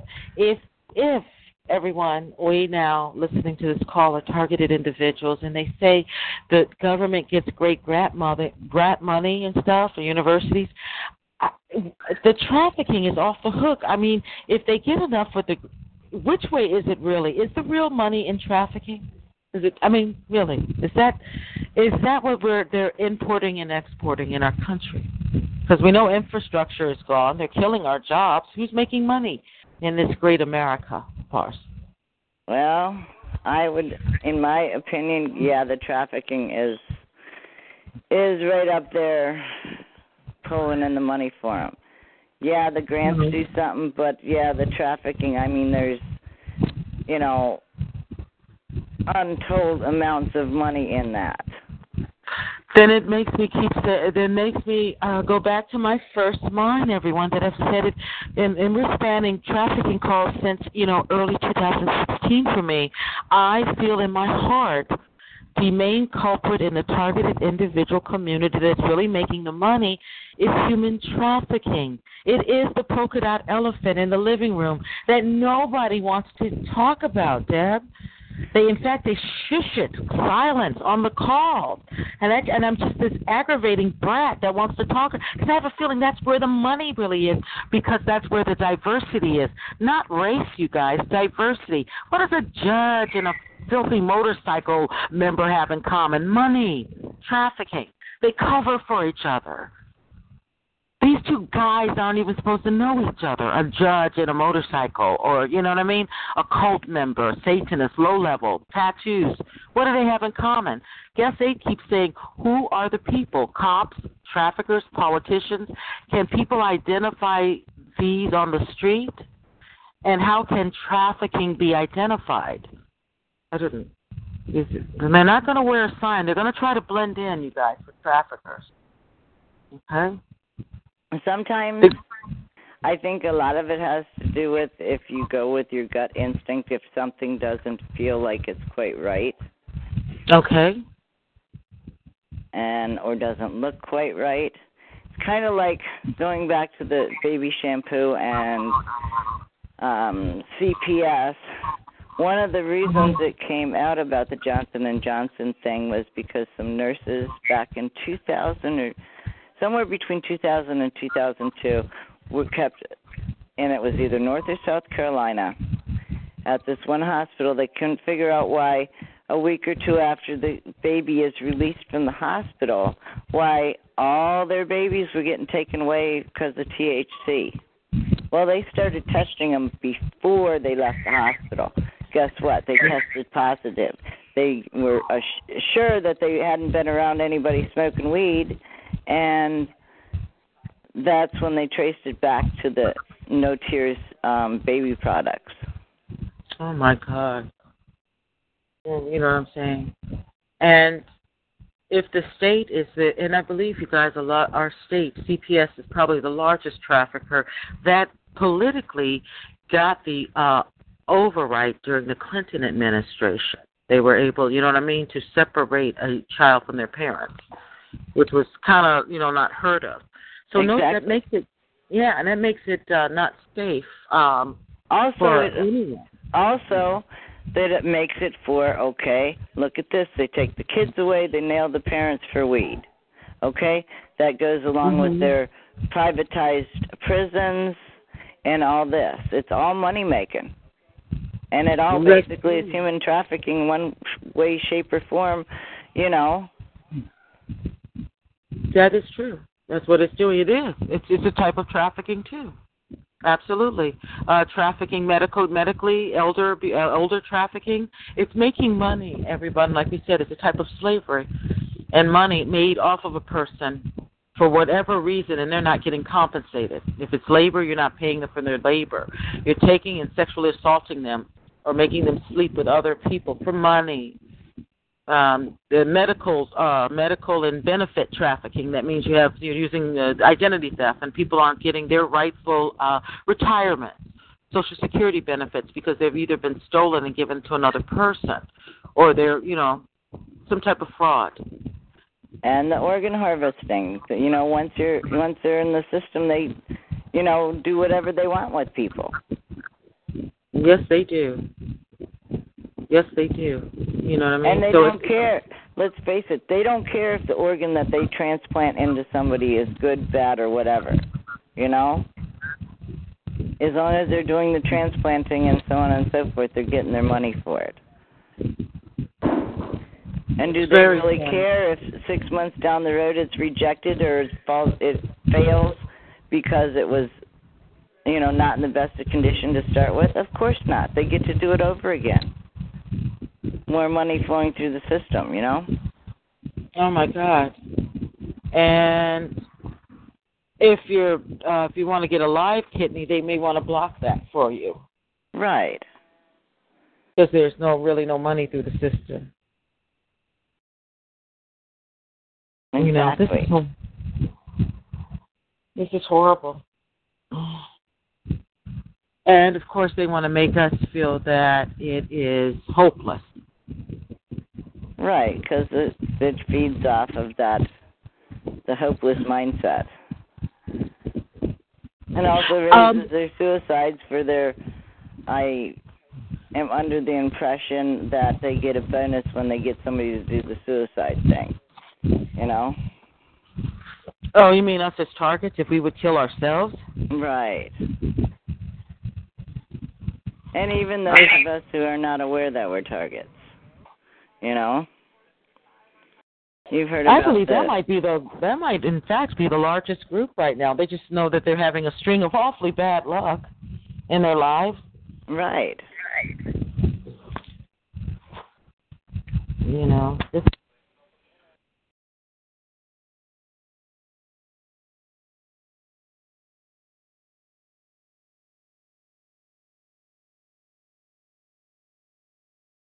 I mean it you know, I mean it's it's widespread and it's there's a lot of angles to it.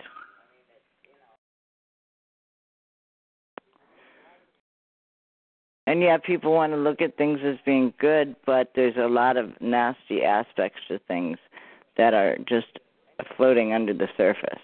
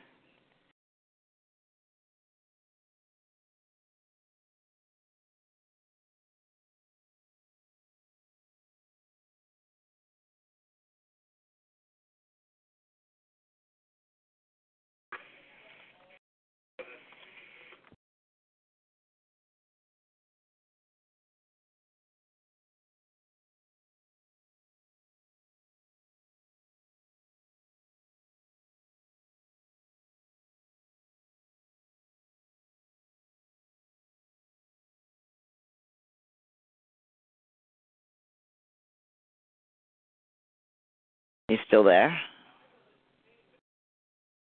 Hello?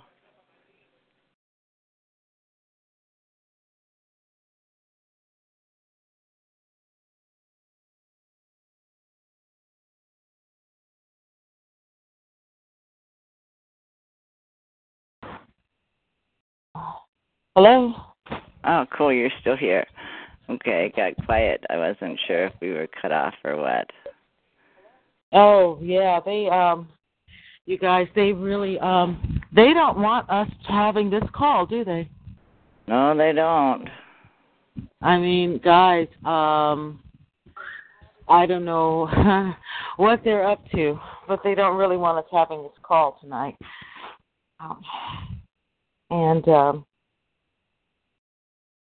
wait a minute, if they have it covered and they're, and they're so powerful, why are they blocking this type of call? Well, maybe we're nervous. Yeah, like, I wonder. Um, well, just the uh, whole aspect of trafficking is slavery, and even a layman knows the word human trafficking. You know what I'm saying? Right. Which means that we'll get the um, the public outrage more than aliens, more than UFOs, more than DEW weapons. Very true. To know that they're selling babies, children, women, men, and to know that they're even using some of us in the TI community in one of the most covert manners. If they're already trafficking the kids, some of the smarter traffickers, or shall I say, higher up the the pyramid for this technology, guys, they feel they've got the perfect crime. I see, i.e., they're the perfect trafficker. Oh yeah. Uh, This is horrible, Deb. This is horrible. Oh, it is. And, and then that must be this is also the weak link as well. And I think they've proven that by sabotaging my call. Don't you understand? This is the weak link. Trafficking. But with the public outraged, slavery, it would bother everyone. That's what they fear. They don't fear the boo boo. They don't fear the DEW weapons. They don't fear, you know what I'm saying? Exactly. This is the Achilles heel. Let's, okay, then I'm asking another redundant question. You're very patient with me tonight, Deb. I'm going to be a four year old. Why won't other TI calls mention these aspects as well? Because it's taboo? Yeah, I think in a way, yeah, it is. You know, a, a few, a, you know, when it co- does come up, the human trafficking issue comes up. It's the subject is changed.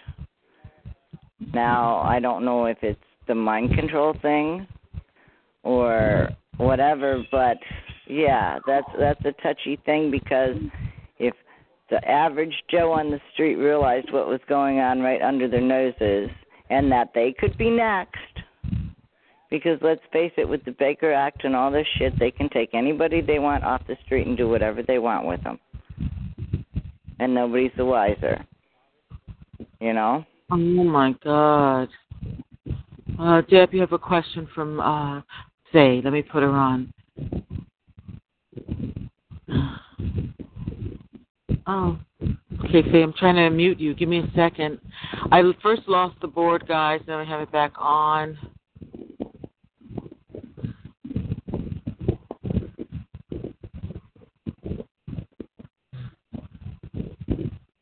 Oh.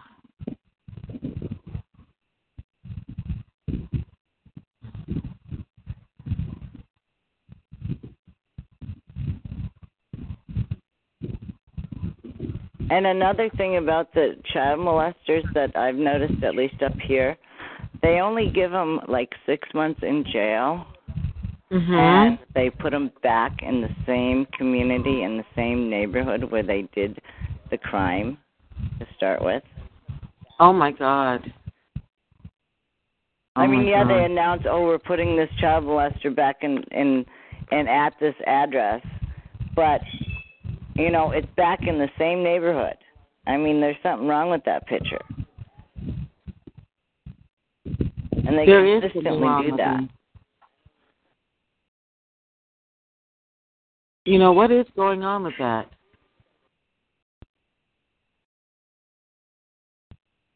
It's like, you know, okay, put them there to torment the kids that they molested. What? Force the force the family to move that they molested because they're putting them back in the neighborhood. You know, I don't quite get it, but I've noticed that's a consistent consistency here that they do that. I wonder. And uh, you know, we're all feeling it. You know, and it comes to uh, the crime that swells a lot of us. You know, in our community. Uh, they let the. Uh, it's almost like the criminals get a pass from the cops, and if it goes up to the court system, they get a pass. You know what I'm saying? Yeah. So what is going on? I Um, think the whole thing is corrupt. Unfortunately. It is, and badly corrupt. Um, isn't it? Um, it's almost like in our face corrupt. Are they like mocking us? Because they, you know, or they're gonna act like it's it's corrupt and the Satanists own the system. Yeah, guest State just said that in the chat room. The Satanists own the system. Yeah, and they're like Mhm. rubbing their noses in it, so to speak. Um, they are kind of, yeah. You know what I mean? They really are. You know what I mean? They Yeah. they and kind of mocking us. What are you going to do? What are you going to do? Is that right? Well, because everybody they own the system, and if you want to get any kind of paycheck, you got to be a part of the system. Right. Right. Oh, it's against them again. Yes. Yeah, us well, if you basically, if you if you want to even live, let me get this right. If you want to live reasonably well, you have to join us. Yeah. Other than that, you will money will you will be reduced to poverty, like we are. Exactly. And then And that nickel and dime you until you are. you ain't lying about that. okay, you're not lying about that. They'll make sure you keep things keep hitting your pocket, your purse all the time. Pay for this, this gets sick. Pay for that. Okay. You know what I mean? Or Oh, your loved ones, if you're if you're ill, they're gonna you know keep you practically living at the hospital. Yeah. That's trafficking you too. Medi- all the while undertreating you, billing Medi-Cal until they find until your health finally withers out something and you die. And then their of course backup would be, let's see, you're chronically ill. Those those people don't tend to get better; they get worse. Yep. And that's what they're doing. That's the slow kill thing. Mm. This is horrible. And the you know, the average zombie on the street that's you know, doing kinda halfway okay, don't even think about it because they're just making it from day to day, trying to stay with their head above water. Not even thinking about their next, you know? Oh my God. Um. kind of goes with the new world order thing of getting rid of 85% of the population and so on and so forth. Okay, that might be true.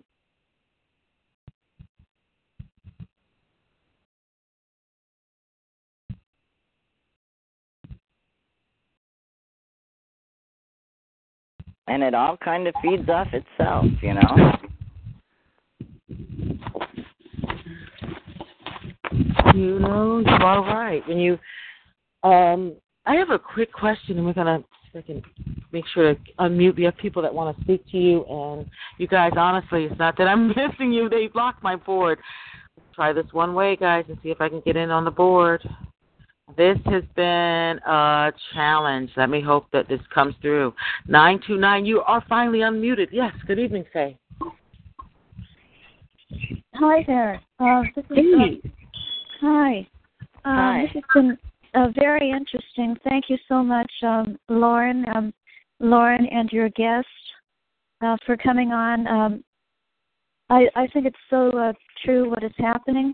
And I did have a, a question about uh, if you know anything about the fr- the role of the Fraternal Order of Police, because I was in New Jersey. I'm located in another state, but I was in New Jersey, close to the border of New York, and uh, it seemed like I was being targeted by the Fraternal Order of Police.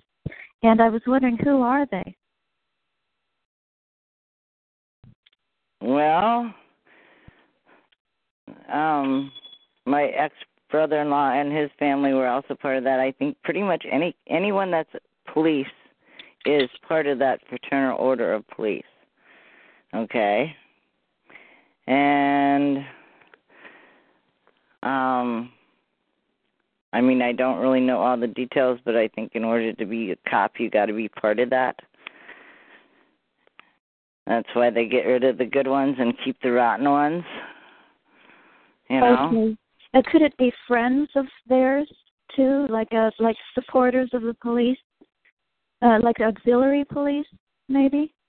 Yeah, yeah. Well, okay, so it can be a pretty large group. Right. Mm, yeah, because there were a lot of uh, gang stalkers on that street, and I was thinking maybe their uh, place of meeting uh, of organization was in that building because there were stickers for that fraternal order.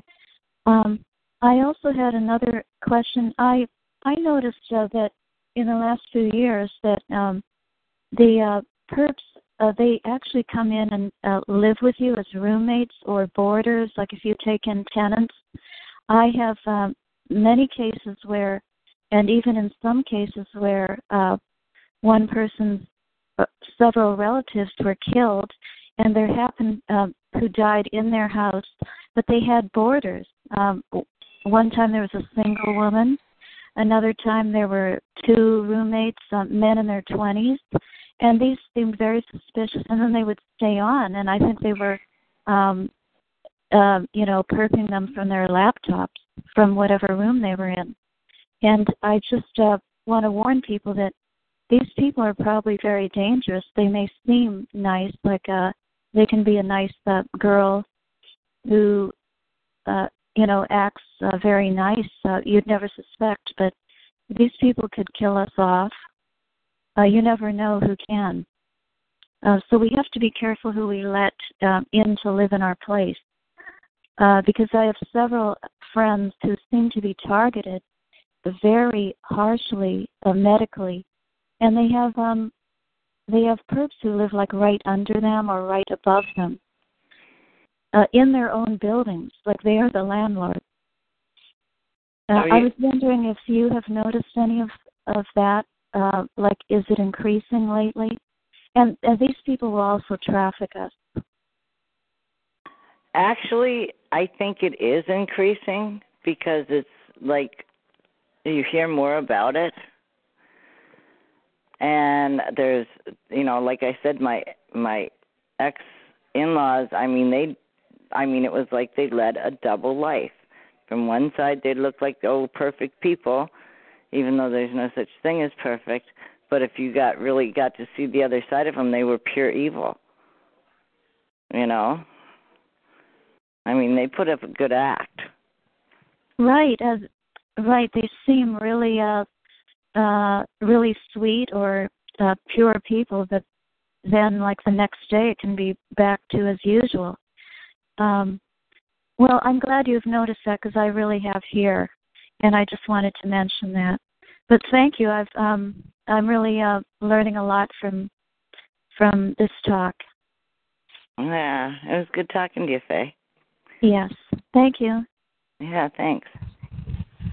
You're welcome, Faye. Uh, thank you so much. Next, we're going to go to California. California has a question.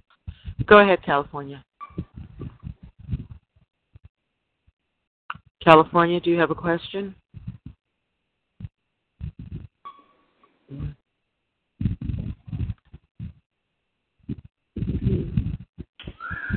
sorry about. Right, go ahead, California. Can you hear me? Yes, I can hear you. Yeah. Um. What I know nothing about the fraternal order or of police or the Freemasons. Is there any connection because it's the uh, law enforcement that put me on this program, and I don't know if you know who Scott Hensler is, but he said he wasn't surprised because they're all Freemasons. So is there any connection between what the lady asked about the fraternal order and Freemasons? Yeah, yeah, I would say yeah because uh, I mean, uh, like a good bit of the police, if not all, if you know fraternal order of police, they're also into the Freemason thing too. Yeah, that's what he said. That's why he wasn't surprised. And he he was uh, in law enforcement and search and rescue, and that's what he said. Um, and and the fire departments also. Yes. yeah, and I know that just from experience, but I actually know who put me on the program and why. And it was law enforcement. That's why I was curious. But uh, a great show, Lauren. Thank you. You are so welcome, California. Thank you for dropping in. If you have any questions for our speaker tonight, Deb, go ahead and star eight if you've called in. Um, going back between the chats, gonna, uh, guest eight says the Fraternal Order of Police are Masons. You know, uh, I've I've been told even the low level law enforcement are Masons. You know that they nickname they call them knife and fork Masons. They're not at a 33, you know, high end, but they know enough just to be a team player. But I don't think they, you know, go to the lodges every week and you know are getting rewarded. But as they promote up the ranks, uh, they are greatly remo- rewarded. Um, also, um, they um am I right? They hate everyone, Deb, but they particularly they're very are they misogynist? Do they hate women as well? Because they hate blacks. I want everybody to know that highly racist. Everyone, you know, not making. Do they hate women as well? Oh, I have a feeling they hate women as well. Anybody that's not them, I think they hate. But then again, that's my opinion. You know. Um, are they do they, are they abusive to their wives or girlfriends? Yeah. And their kids. And their kids too. Oh yeah. Tom and his dad and uncle and brother certainly were and look at all the um cops that have domestic in their families that get swept under the rug. You know? Um, they're protected like um it's you know what everyone listening to my voice. They're protected like like the the really above literally cops are above the law, guys. I know some are you know, it's breaking out, but we can't look at a youth well because of the mainstream media. You can't see uh, daily on uh, internet the, how they're uh, rounding up and choking and killing and shooting citizens across our country. Uh, highly high volume of African Americans are being killed, but I know they're abusive to all. They're attacking women. I, I they act like they're you know killers with on steroids. You know what I mean? Uh, exactly. Guest 15 in the chat says, you know, yes, but yeah, the cops, the cops, only U.S. citizens stand up. The people have to stand up. Uh, Deb, our speaker tonight, uh, guest 15, has actually related to that. They have to stand up to this type of treatment, or it will continue. Oh yeah. Oh, in fact, it'll grow and it'll only get worse. Exactly, just like it has over the years. I mean, we've Yes. all seen it. It's Yes, only has. gotten worse. It's only gotten worse. You are so right about that. You are so right about that. Well, Deb, um, I want to take a time. If you, you know, is there anything you'd like to uh, share with us additionally? Because I, we're going to be closing soon. I know it's it's getting late, and um, I do want to let you know that I appreciate you being able to do the show. Your patience to wait. Uh, I apologize how they completely destroyed the first, uh, you know, 30 minutes of the show. I couldn't get on to talk show. We're being horribly hacked. Oh, I know. You know. I I fully understand because that's what that's what they do to all of us. We've all been dealing with the electronic issues and Exactly. Uh, with, with this call going in, this is actually my first call on TalkShoe that they closed about a year ago because they called and deemed me controversial because I had a speaker that allowed someone in the TI community to live with her and like she like perped her. We had a call about it, and all of a sudden I'm I'm locked out. And then, and then I, I guess through all their investigations, I'm they realize I'm not spouting hate, right. and uh, with persistence, they released the call. I just didn't really go back in it. What I wanted them to do was merge them, which they never did. So I had to look for my password while you guys were talking, and I said, "Well, I'm wonder if it'll go through," and it did. Um, Oh. because uh, touchy about the cops. Uh, they're more powerful sometimes than a lot of politicians, aren't they? Cops. oh yeah. Oh yeah, see, and that's the last thing I want you guys to really understand. With the, I feel like I'm even learning. How about this? I'm learning even more about how everything's connected with trafficking. You know what I'm trying to say? I mean, guys, And- it is the po. we- Yeah. I'm sorry. Go ahead, Deb. No, I was just gonna say they had a um black mayor in Philly Mhm. for a while. And I can't remember what his name was, but he was trying to put a stop to some of this stuff. And when he quit being he quit being mayor, they got him out of there, out of it. You know, pushed him out. And he is also a targeted individual. They had a thing they burned him out of his house or something. I'm like, Oh my God. and so you know it's like you said the cops are more powerful than the politicians I have heard that somewhere. Uh, You know, that would be a good. Uh, I have heard that, you guys. They kind of know. If you think about it, they really know where the bodies are burned. They really know, you know, probably can dig up or plant dirt on politicians. And I- and it's like I'm answering my own questions. What other um, what other um, connection besides trafficking? Again, would you know, uh, uh, rapists uh, a judge would side with a rapist, and then and the innocent is, you know, cases are thrown out. Our courts are kangaroo courts. Everything's a joke. It was eroding, yes, decades ago. It was eroding, but now it's just off the chain eroded. Does anyone get any justice, Deb? Not really. Not really. Not that I know of, anyway. It's kind of like okay, um, they have they take everybody's DNA that goes to jail, but they don't process the rape kits. I mean, come on. You know? What's with that? It's horrible. Um, you know what? They won't process it, and a lot of them have have um, uh, waited so long that the evidence degrades. They're not processed right. Exactly. And they want that. Wait, wait. What are we paying? What are we paying these people? What are we paying these cops for if they're not doing their job? You know. Yeah. I mean, you know, Yeah. it's like They get a nice pension. yeah. And they're paying them, you know, basically the taxpayer is paying them to perp them. Uh, yeah. them. I mean, Uh, you know, yeah. Not what you not what people want their tax money to go for, but that's what they're paying for. Oh my God. Um, Guest 8 keeps saying that the KKK was started by Masons. Well, we know the Masons were here, you guys. I think George, first President George Washington was a Mason, so we know they were intact. Are Masons linked to to um, white extremist groups as well, Deb? Um yeah, I um I would think that actually they're all kind of connected in their own way, you know? And in essence, one of their sideline jobs is connected to us, everyone, as targeted individuals. We go to them, we can't get help. Faye of Gotham explained the fraternal order, how she was stalked. Uh, none of us can get police reports. I got one that was supposed to help Lily, and it was blank, just our name and address. It was nothing on that. I said, well, what, why even print it out and waste it out? They've done nothing but help terrorize and and and they have connections with uh, if you think of that uh, pyramid everyone the cops would know people at the top as well as the scum at the bottom. You know what i'm saying?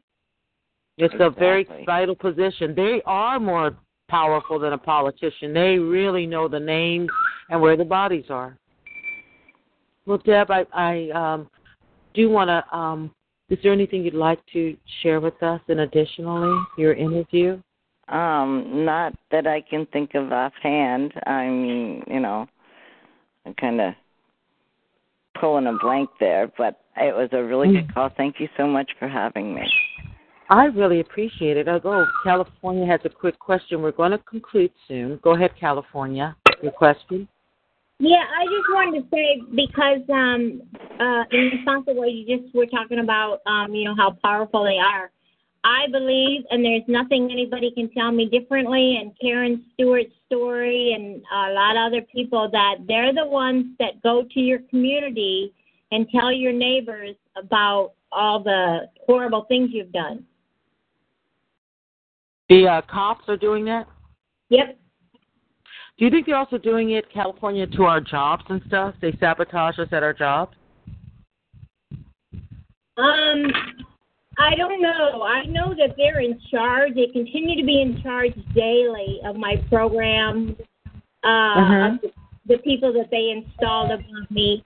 But um, so in general, I I don't know. But I don't mean just to your neighbors. I mean they're the ones that give the put the information out to the community, so that everybody in the community gets out gets the bad word. So whether it goes whether the people at your job are in, you know know about all the information on you that they're the ones that put it out with your picture and the information that they want to tell about you Horrible. Horrible. that's it Yes, thank you Thank you, California, for your input. Deb, I really again want to thank you um, for taking the time to come tonight and share um, uh, all of your research, your experience, your past and background. I think it's shaped you into um, an extraordinary woman. Uh, it's truly been a blessing to make your acquaintance, and I do hope that you would um, come on the show if you have a chance. Perhaps I always like to give people a lot of space, of course, maybe in the next season, in the summer, early fall, um, to share more. And it's helping us with the names you've given us to establish everyone. Traffickers are, again, from they live a Dr. Jekyll, Mr. Hyde. They don't all look like, you know, crazy tats, you know, bug eyed uh Satanists, okay? Uh, none of them are living, you know, a lot of them aren't French people. They have nice homes and manicured lawns and they are here and go to church and they're wicked. Um what would be your best advice to uh in dealing in co- with the cops, would you say, Deb? What would be the what would you suggest to the community if you could? Well, I mean, my thought on that is stay as far away from him as you can, and don't trust them, and go with your gut instinct. You know. Okay, I think I believe you're absolutely right about that. You're absolutely right. But again, Deb, I want to thank you for your patience, and we did do it. And um, everyone, I'll be back on Saturday. Let's go ahead and go for the new talk show. Call my original one, 142 124. That's 142 124. Uh, 9 o'clock Eastern Standard Time. Deb, and uh, if you want to go ahead and upload your video excuse me, not video. This podcast should be ready within about 15 or 20 minutes when I abort it. TalkShoe.com. Go into call 124, excuse me, 142 124. 142 124. You guys, and that way everyone please download copy let's hit it viral let's i want to get some of these on youtube now uh, yes, Dave, I don't have a new YouTube channel yet, but I'm trying to process one at the end of this week. But I've got so much to do, but I need to get on YouTube now to get this information out. We were almost uh, blocked, and I, it's not a question that I wouldn't have continued the show, but everyone, what is the podcast worth with good information if we cannot report? I mean, you know, we have to know that. And with that already, we're commencing uh, this night. It was a wonderful podcast this Monday, June 11th, 2018. Uh, as the grown folks put it in the hood, I'm dropping the mic now, everybody. We're going to always coast out with an oldie but goodie, and everyone stay blessed. And I'll be back Saturday. New call number is 142 124.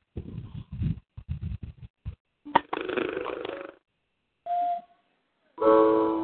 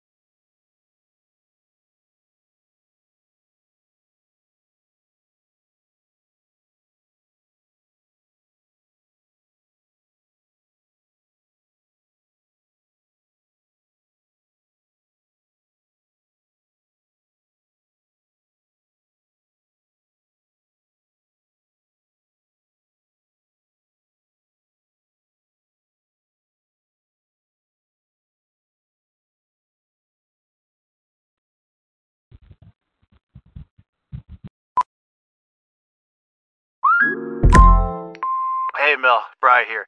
Gotta work from home today 'cause the whole family caught a nasty. Daddy! Hey, Mikey! If you're gonna puke, find the popcorn bowl! But my availability is 110%. Coincidentally, so is my fever. Kidding. Mel, I'm so cold but hot. Uh, but I'm gonna get you that budget just as soon as. What? Mikey! Popcorn bowl! Press 1 to use Instacart and get your family's sick day essentials delivered in as fast as 30 minutes. Press 2 to keep working. Do not press 2. Just use Instacart, Brian.